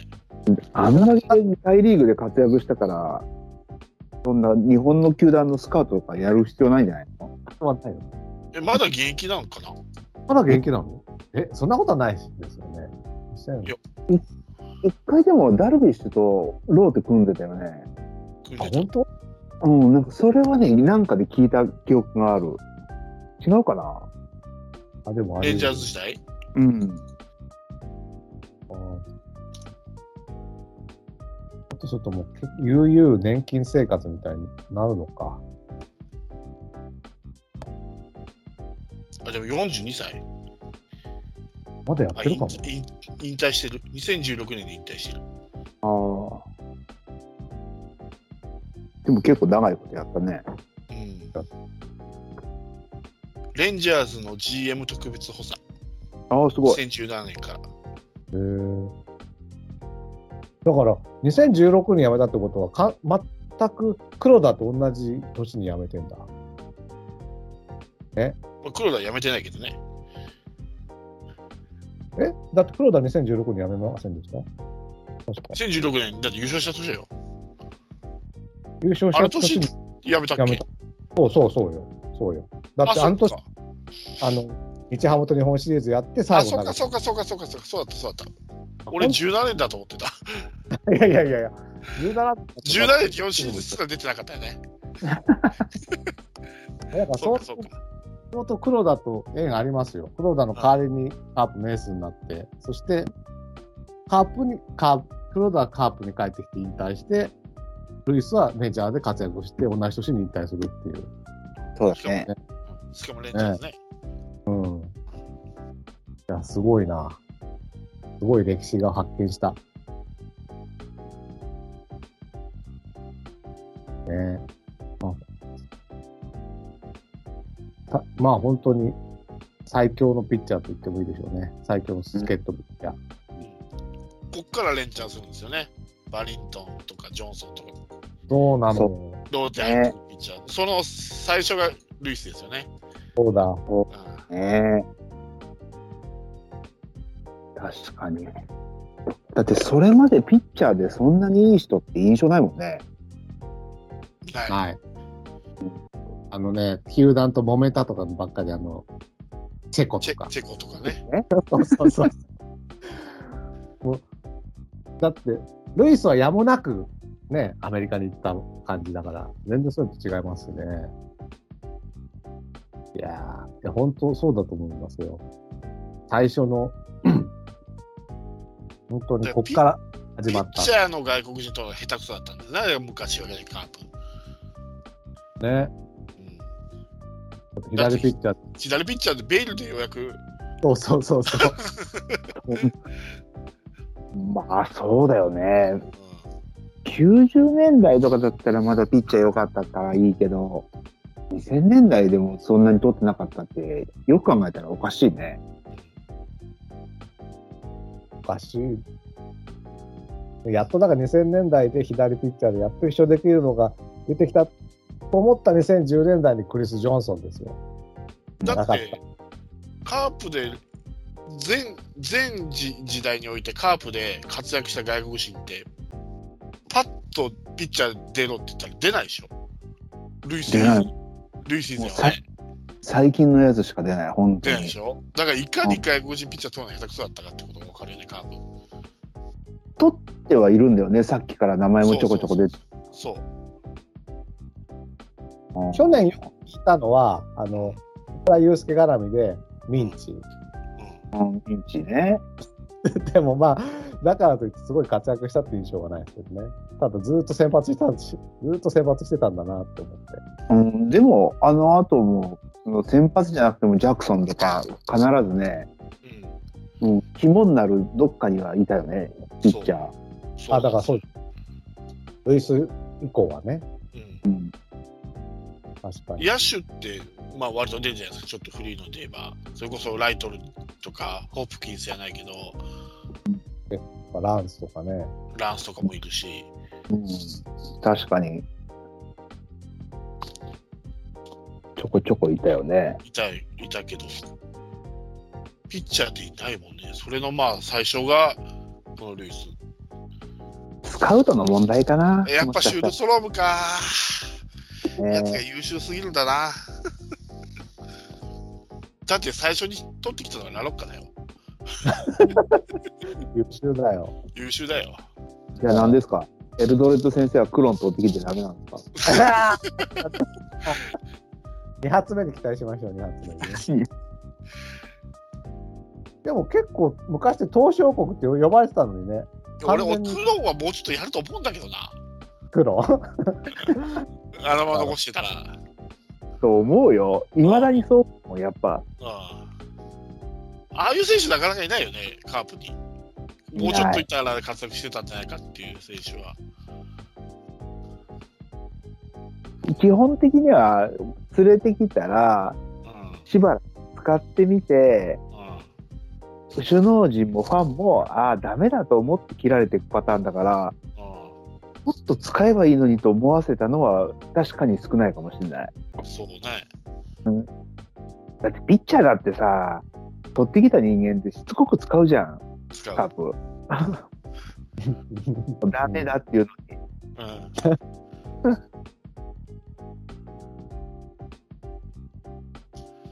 そうだね。ちょっと両方外れ出してるのがね、現在。そうね。ちょっと、ちょっと停滞してるね。まあ今まで当たりすぎだよ。あ、ここ最近使いすぎてたとはいえ。うそうんだってで、取ってくる外国人が全然上に上がれなかったもん。いいる外国人が良すぎて。ああ、その当時ね、うん。確かに。あの、ヒゲボーボーのやつとか全然ね、サンタクロースみたいな、名前も覚えてないけど、ずっと二軍の壁にぼーっと立ってた印象しかない外人とかいましそうそうそうそうそう。だから外国人はバティスタでケチがついたんですよ。あれから。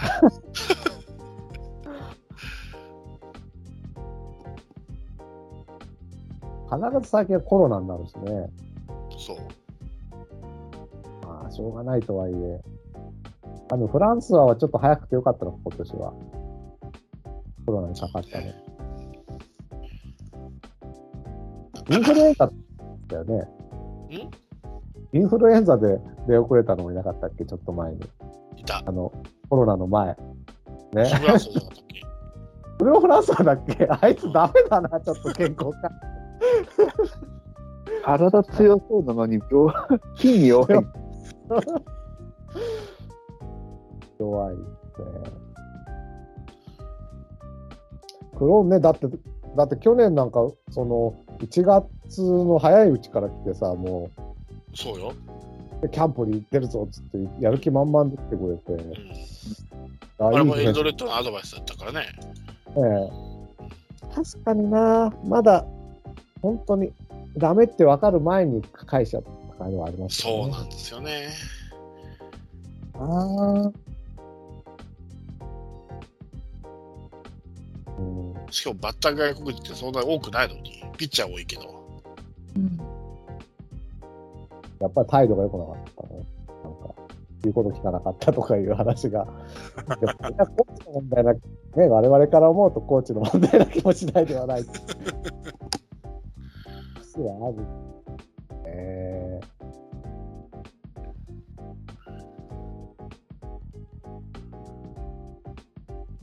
はいー、。はい。出しましょう。はい。では最後です。2008はい年から2011年、カープに在籍していました、アメリカ出身、マイク・シュルツ、右打ち、投手背番号70番、えー、158試合、防御率2.51、通算勝利数が8勝、通算負け数が8敗、えーセーブが8、あ、全部8続きですね。で、ホールドが63と、奪三振が130。えキャンプの故障で出遅れたが、え2メーター、身長2メーターから繰り出す150キロの、あ110キロをコンスタントに超える速球を武器に、えー長川につなげるセットアッパーとして活躍した。えー55試合の登板で防御率3.23、ホールド18としと安定した投球内容だった。2年目は縦に落ちるチェンジアップを球種に取り入れ、えー球団記録に1試合届かなかったものの22試合連続無失点記録を記録した。年間を通じて安定感に安定感のある働きで長川につなぐ勝利の方程式の一角を担い最終的にセ・リーグ2位となる73試合に登板すごいですね年間73試合すごいね。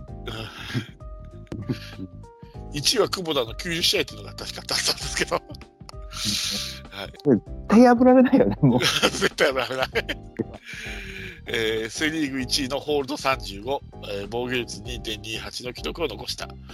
2009年オフに広島と新たに2年契約を結んだ。2010年には抑えに回り活躍したが、腰痛のためアメリカへ一時帰国。結果は椎間板ヘルニアで6月に手術を受け、えー残りのシーズンは棒に振り、えー1敗7セーブに終わった。翌2011年は19試合登板にとどまり自由契約となった。はい。なんか長身荒れ玉剛速球ピッチャーの走りみたいなピッチャーでしたよね、これ。この後に続くミコライオとか、ジャクソンとか、確かに。背は高いけど、球速も速いけど、コントロールアバウトみたいな。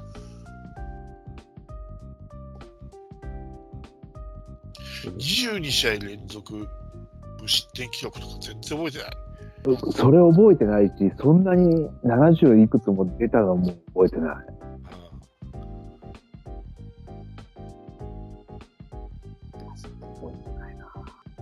記録としては、おっとか思って今聞いてたけど、印象に残らなかったのはなんでだろうね。そう。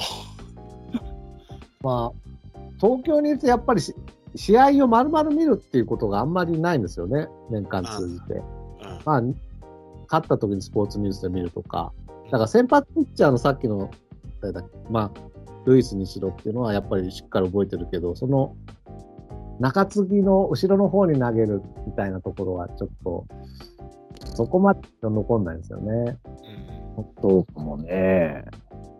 まあみたいに、 DAZN だス、まあ DAZN はカップダメかもしれないけど、 DAZN だスカパーだで見れてなかったから、うんあれ？在籍したのってい何年から何年って言ってましたっけ？2008年から2011年。1年から11年か。広島に住んでたんだけどな。よく試合行った記憶があるんだけど、全然覚えてない。試合、だっては、半分以上投げてるんだから、絶対見てる。わかんないなぁ。あんまり真剣に見てなかったのかな。まあ、でも勝ち試合に投げてたんですよね、きっとまあ、セッね。トアップは勝利の方程式ですね。切って言ってるからね。うん 後ろの方に投げるけど、ほら、もう負け試合はもう帰っちゃうっていう感じで、だっただったら覚えてないけど、勝利の方程式の一角になって、73試合にも出てたのに弱かったってことですよね。いや、俺も今そこ不思議に思った。だから70いくつも勝利に貢献してたらすげえ。今年で言ったそうですね。うんヤクルトの賞みたいなもんですもんね。まあ、ただ同点でも多分出てくるでしょうからね。ああ。すべてが勝ちパーで、勝ち試合ではないと思うんで、同点とか 1, 点負けぐらいだったら、ででもその一番いい時って2008年でしょ？あ違った？そうかななんかいや、2年目ですね。2009年ですね。2009年か。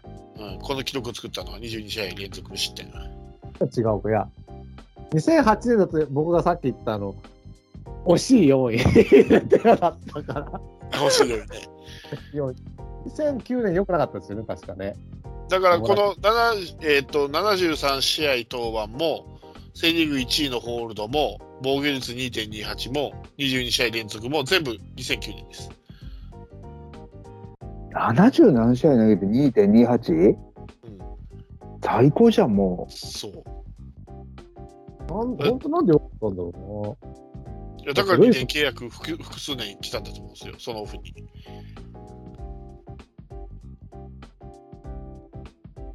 うな。ルイスもいて、ね、エースがいて、で8回投げるシュルーツがいて、で、9回長かった。ね。うん、強そうだけどな。4番が栗原だったからな、この時代。う。だから栗4番原かな？栗原は良かったんだけど、そう前後じゃない。4番バッターじゃないよね、栗原って。今思っても思うけど、俺は。4番になったけど、いなくて。あ5番バッターなんですよ、栗原って。イメージあ、うん、かもしれないし、ただ、栗原しか大きいの打てる選手いなかったから、常に厳しい勝負ばっかりさせられてた記憶があるな、彼は。そう。ねうんで、後ろ当たるか当たらないか分かんない外国人だったじゃないですか。そうそうそう。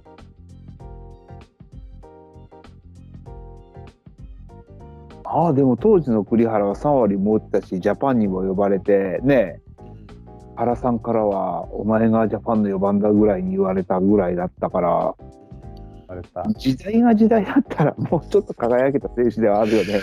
同じジャパンの4番でも鈴木誠也とえらい違いだな。あだって途中で呼ばれて、なんかゲッツー2つぐらい打って帰ってきただけですかそうそう。そうだね。村田修一の代わりにね。ら。そうそうそうそう。まあ、彼は、栗原は時代に潰された選手だな、間違いなくカープの暗黒に、うんあ、そう。ね、闇に飲まれた、もう、ダークゾーンに行ってんで。そうね。だからもう一人、本当いれば、全然違ったよ、本当に。今欲しいもいや、ほんと、本当ん。ね栗原みたいなのいたら最高ですよ。で、こっからちょっと開くんですよ。4番不足になるんですよ。広瀬がなんか打ったりあして、で、エンドレッドになっていくんですよね。ああ、なるほど。うんあ、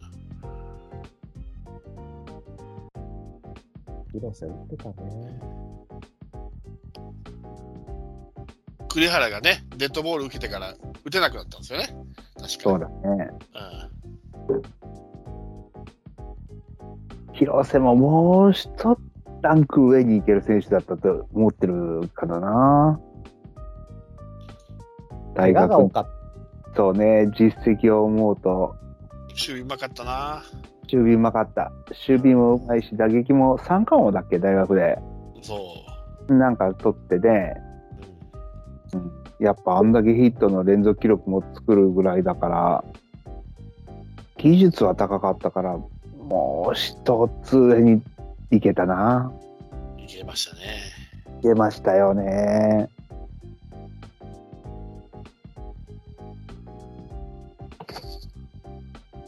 なるほど。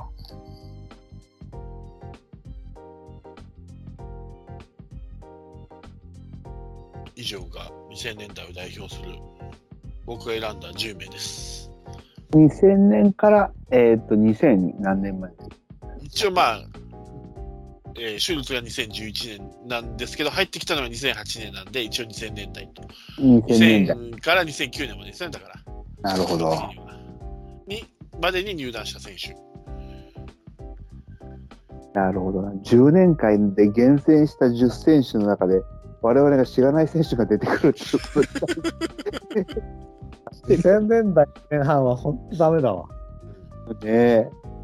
知らない。いないんだから、有名な選手が。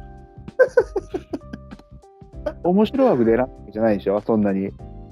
面白い枠も選んでますよ、それは。だけど、もう本当、活躍もしなければ、エピソードもないような選手がいっ他にもいますからね、いっぱい。ちなみに、みんなが知ってる有名なんだけど外した選手っているんですか、この中。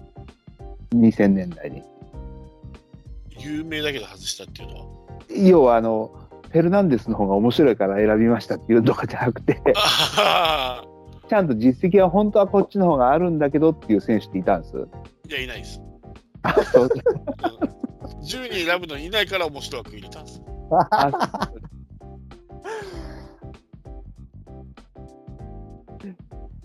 そういうことか。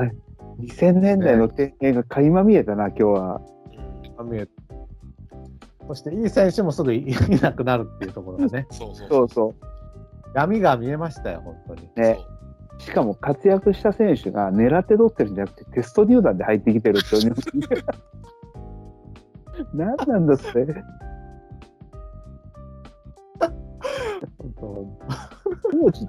今でこそさあのエルドレッドとかなんか海外スカウトになってるとか言うけど当時って海外スカウトって僕らあんまり気にもかけてなかったじゃん。うん。誰がやってたんだろうね。わかんないです。ねなんかちゃんと探してなかったんじゃないの？かもしれないですね。ねえ。確かに。まあ、ちなみにあと言うと、まあ、アンディ・フィリップスとかスコット・マクレーン、あマクレーンね。ジム・ブラウアー、ベン・コズロースキコズロースキー？ー、スコット・シーボル、あ、シーボルは覚えてる。あうん。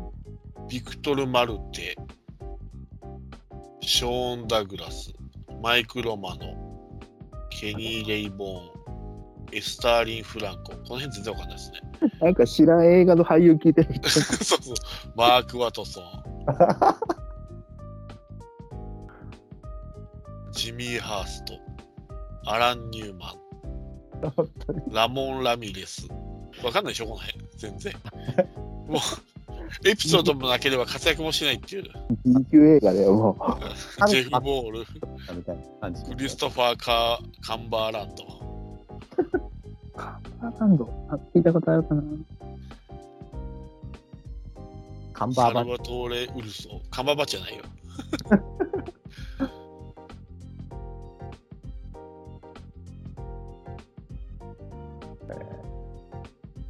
えーまあ、2、3人かな。コズロースキーとシーボルとロマン、なんとなく。うん。なんおぼろげですけどね。あとはわかんない。アンディ・フィリップス覚えてないです？あ、フィリップスはね、ちゃんなく覚えてる。うんイケメン系じゃなかったでしたっけ？そうそうそうそう。だから、4番任そうとして失敗したパターンみたいな、ね。そうそうそうそうそう。あの、日替わりじゃなくて年替わり外国人、4番外国人だったんです、この頃は。マクレーンがやったり、シーボルがやったり、フィリップスがやったり、なんかこオーストラリア代表の4番だっつって来たやついなかったですか？う、いました。フィリップスだった？いや、フィオレンティーノですね。あれ、ジオ・フィオレンティーノ。いや、とか、ジャスティン・ヒューバーとか、これ2010年代そうだです。発表すればそう、オーストラリアの4番だっつってきて、うんぱったりだった。うん。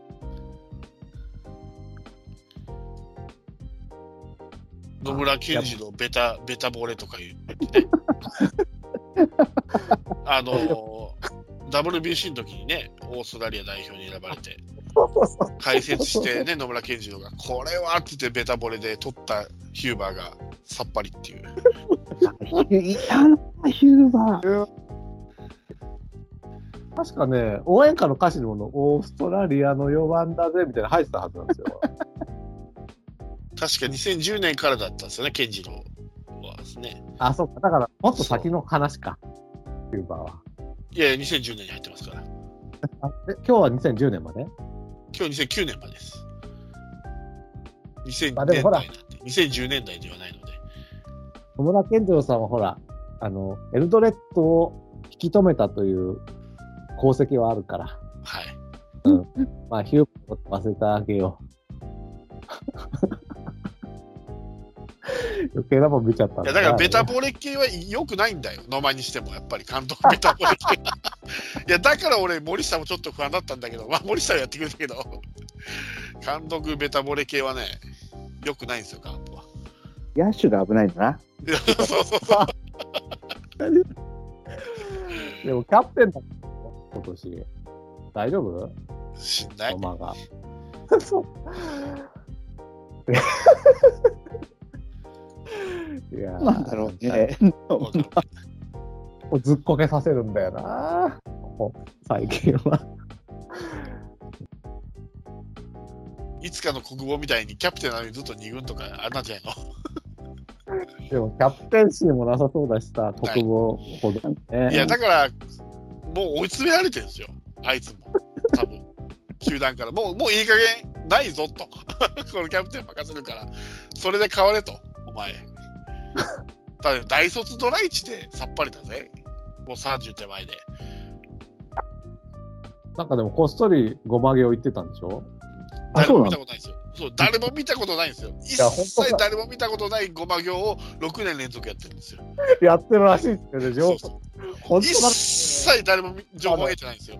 どこでやってるとか、だけどもない 一切ないのにやってるらしい。らしいのよ。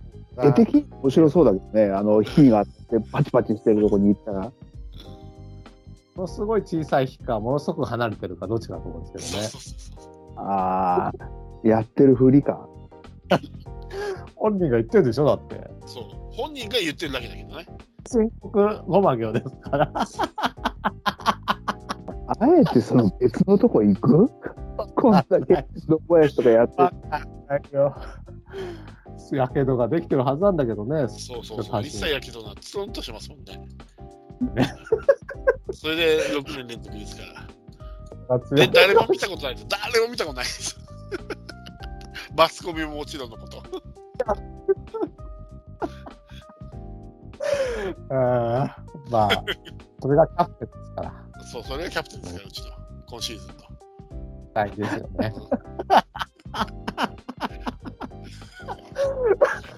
あーちょっと面白くなってきたな。ドライチですから。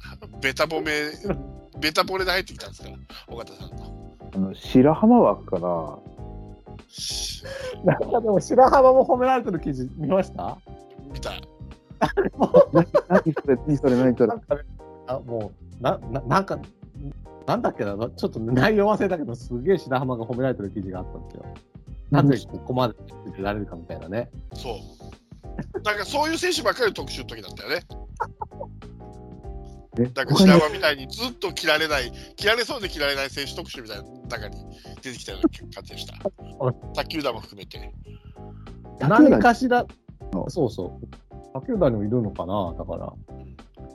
ねなんかね、そんなばっかりでしょ、カープ出てくるの？ノバーの6年です、ごまげをと、なぜ白浜がいいのかみたいな。いや、だってさ、西川龍馬とかさ、あの辺の情報くれよって。やばい、ミッキー犬の匂いがしてきた。やばいよね。野球以外が話題になるっていう。やばい。まあカープの情報やばい、暗黒時代かもしかして。俺、割とすぐ抜けると思ったよな、今回の暗黒は。まずはだから、ことまあ、少なくともシーツ、ラロッカとあたりをね、見出していかないといけないんじゃない？形は違えどさ、あの4番ババッターがどんどん FA で抜けた時みたいに今回も4番抜けるじゃん？多分。はいはいあんな感じじゃないの？そう、あんな感じ。あんな感じ？そうそうそうそう。あれみたいな？そうそうそう。栗は、栗原枠はいないですけどね、残念ながら今。はいね。うんサッカークラーが林だとは言ってるけれども。まだまだ若いからね、栗原ほどではなかったんでね。あれかな、林とかも、江藤とかみたいな感じで高速で打ち始めたらいなくなるのかな。そうね、三塁だしな。そうだね。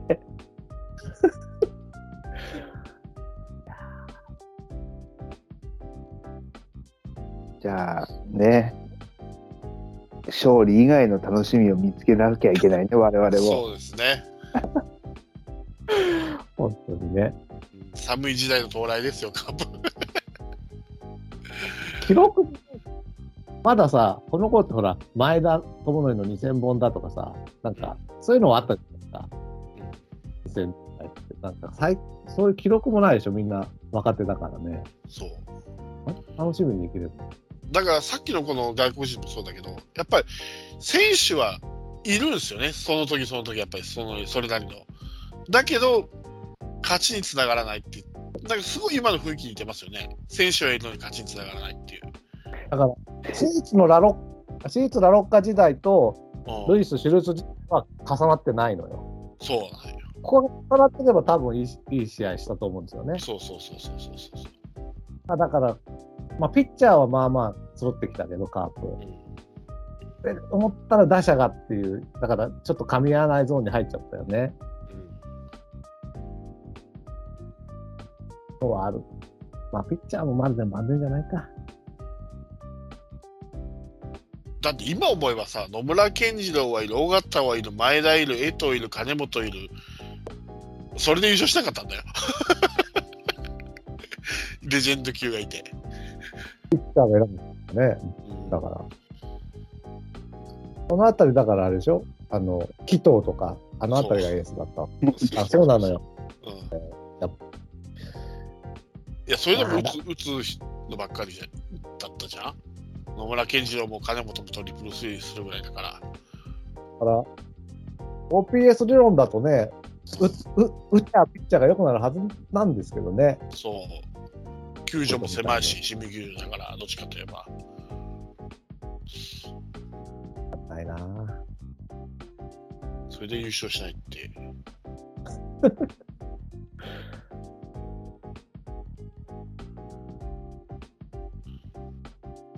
だから今と似てるなと思って、選手は揃ってるけど、勝てないっていう。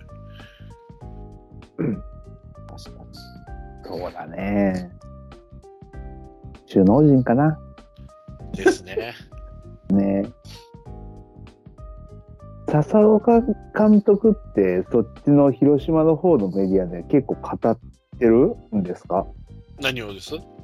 要はその自分の野球観とか、そういうこうにあって、要はね、あの、最近、その、ポッドキャストとか、その、石橋貴明のやつとか聞いてても、うん。まあ、高津が出たりとか、井口が出たりとかっていうような感じで、うん。そのやねうん、いろいろ語ってて、あこんな風に考えてやってたんだとかって勉強になるんだけど、うん。いまいち笹岡さんの口からこういう風な感じでやってるって聞いたことって改めて考えると全くないんですよ。ああ、こ今年はですね、あの、あれ、あれですよ、あの、高津監督を参考にするって言ってましたよ。それでもっと、もっと自分色を出すって言ったです。言ってたです。もっと自分色を出す。んあーもっと現場介入する。今までは結構任せ的なところもあったけど、うん。うんもっと介入していくよみたいなことは言ってましたけどね。なるほど。だはい井口とかああいうの見てると、その、こういう、あの試合のあの場面でこういうの考えて、こういう選手起用考えたっていうと、それがたとえ失敗したとしても納得するじゃないですか。そうですね。うん、だから、その、こういう色を出すみたいな、すごい、バクッとした話は笹岡さんもさ、うん。年始の話とか聞いたことあるんだけど、うん。個のプレーに対して言ってるのって全く聞いたことなくて、そういえば。ないですね。ね、ないよね、やっぱ。ない、ないです。読めないんだよだから今年は出すって言っているから、ちょっと期待しましょう。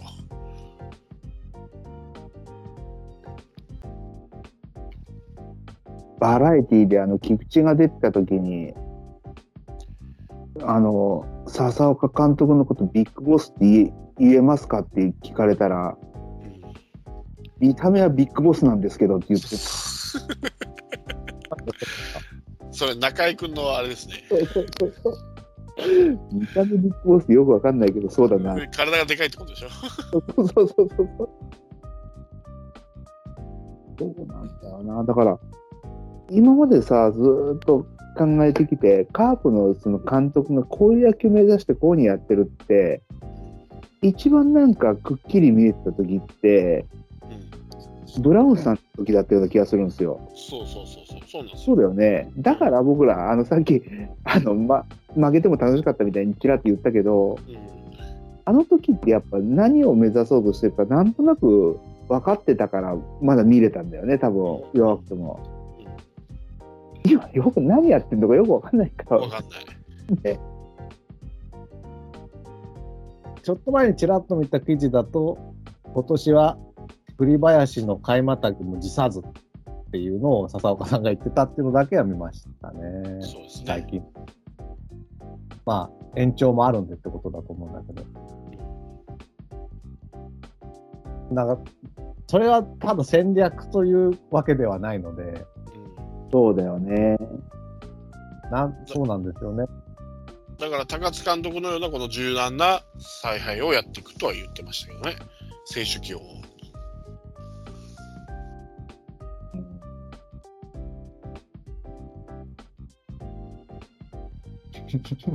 そうな。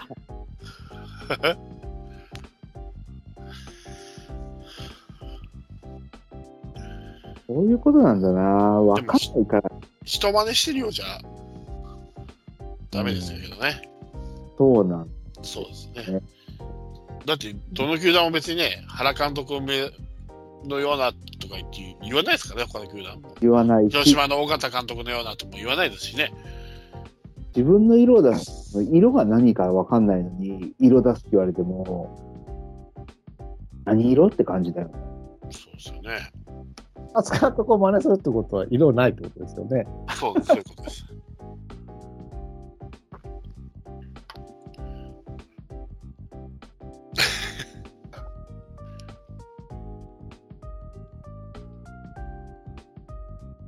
マクブルームに頑張ってもらいましょう。マクブブルーム。いつ来れるか分かんないけど。そうか、そうか。キャンプには間に合わないですけど。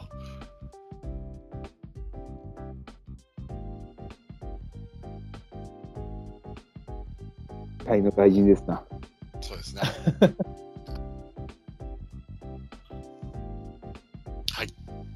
はいというわけで、こんな感じですけど、えっと、どうしますかね。まあ、割とこのオフシーズン、特にないので、話題を。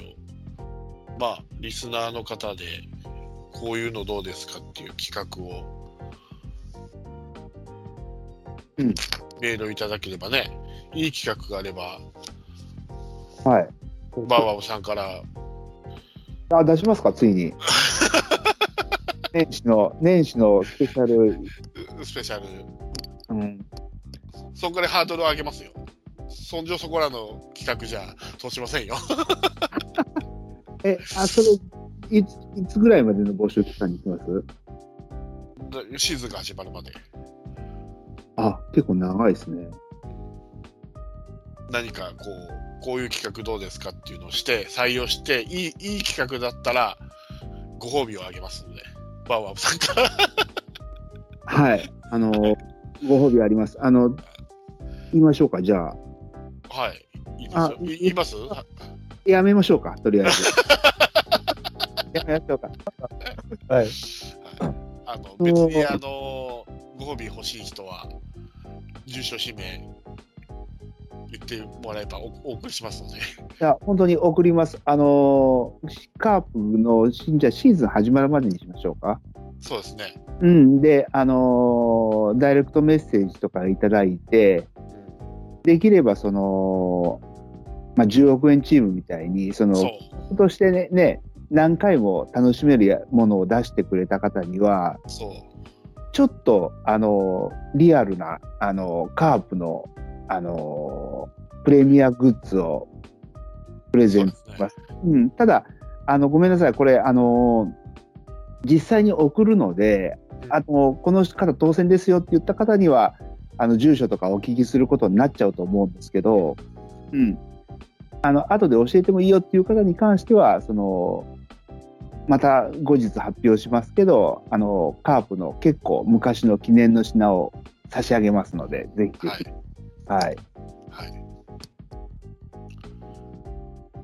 だから、なんていうんですか、その、簡単に追いつくような企画じゃダメですから。適当に縛りを作って、ベストナイン作ってくださいとかはダメですよ。悩まれて全く送ってこないっていうのも困るんで、あの、もう本当困ってるんですよね、我々ね。そう。困ってるん思いつですよ。かないのよ、何にも。映画の話するか、シーハニーフラグの話するか。そうなんですよ。本そ当困ってるんですよ。思いつかないんだよね、何。にもね。で、鈴木誠也の挙手が決まんないとかもあったりね。そうなんですよ。でちなみに次300回ですからね。あ、そうだね。そうよ。記念すべき。それが。大体あれですよね。僕もラロッカさんもそうだけど、メールをせっせと出してる人をこうやって参加させてるから、メール出す人いなくなっちゃってるんですよね、俺のせいか。いやいやいや。これ、物で釣っても誰も来なかったら悲しいね。今。ねうん初ですからね、7年間、こまあ、シーズン7ですけど、今年から。何かプレゼントするっていうのはつなに。え結構珍しいのかな、このポッドキャストでリアルなプレゼントって。他ではやってんの？あー、そうですね。あるものもありますね。なるほど。はあ僕、タイガースキャストから去年もらいました。そういえば。タオル。タオル？うん。これなんかね、クイズ、クイズ出してそれが読まれたのみたいなので、お去年というか、一昨年か。一昨年。でもさすがにタイガースキャストって黄色のあの、あの、完全にタイガース色のやつなんで、どうしようかなって思っまあ、て。そうでしょうね。カープなわけです。ヤクルトならね、あもうダミーで、ダミーファンとして来ていきあとヤクルトだったらね、そうそうそう。持ってけるんだけど、持ってけど、そうって。うん。まあ一応大事にしまってます、僕はね。ありがとういただいて。うん。いいじゃないですか、でもね。はい。プレゼントということで。は来るかな、い。いつぐらい来るんじゃないの？かな。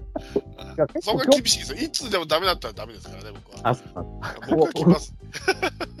そうね。これはっていうこう企画を考えていただければ、もうこれはもね。う差し上げますんで、2人でも3人でも採用されれば。お待ちしております。はい。はい10億円、さっきも言われましたように、10億円チーム並みのね、面白い企画っていうことですから、ハードル上げてますから。僕もいろいろやったんですよ、今まで。カープ川柳とかね。やった。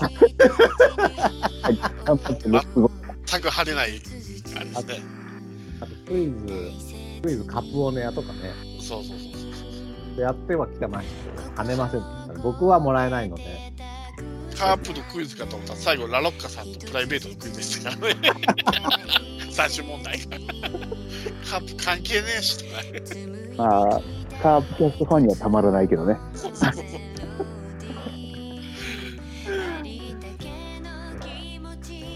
それを超えるね。企画 簡単に超えるから。返しますんで、我々も。はい。はいぜひぜひ、よはい。ろしくお願いします。お願いします。はい。では今週この辺で終わりにしたいと思います。お疲れ様でした。あありがとうございます。りがとうございます。じゃあ、あー「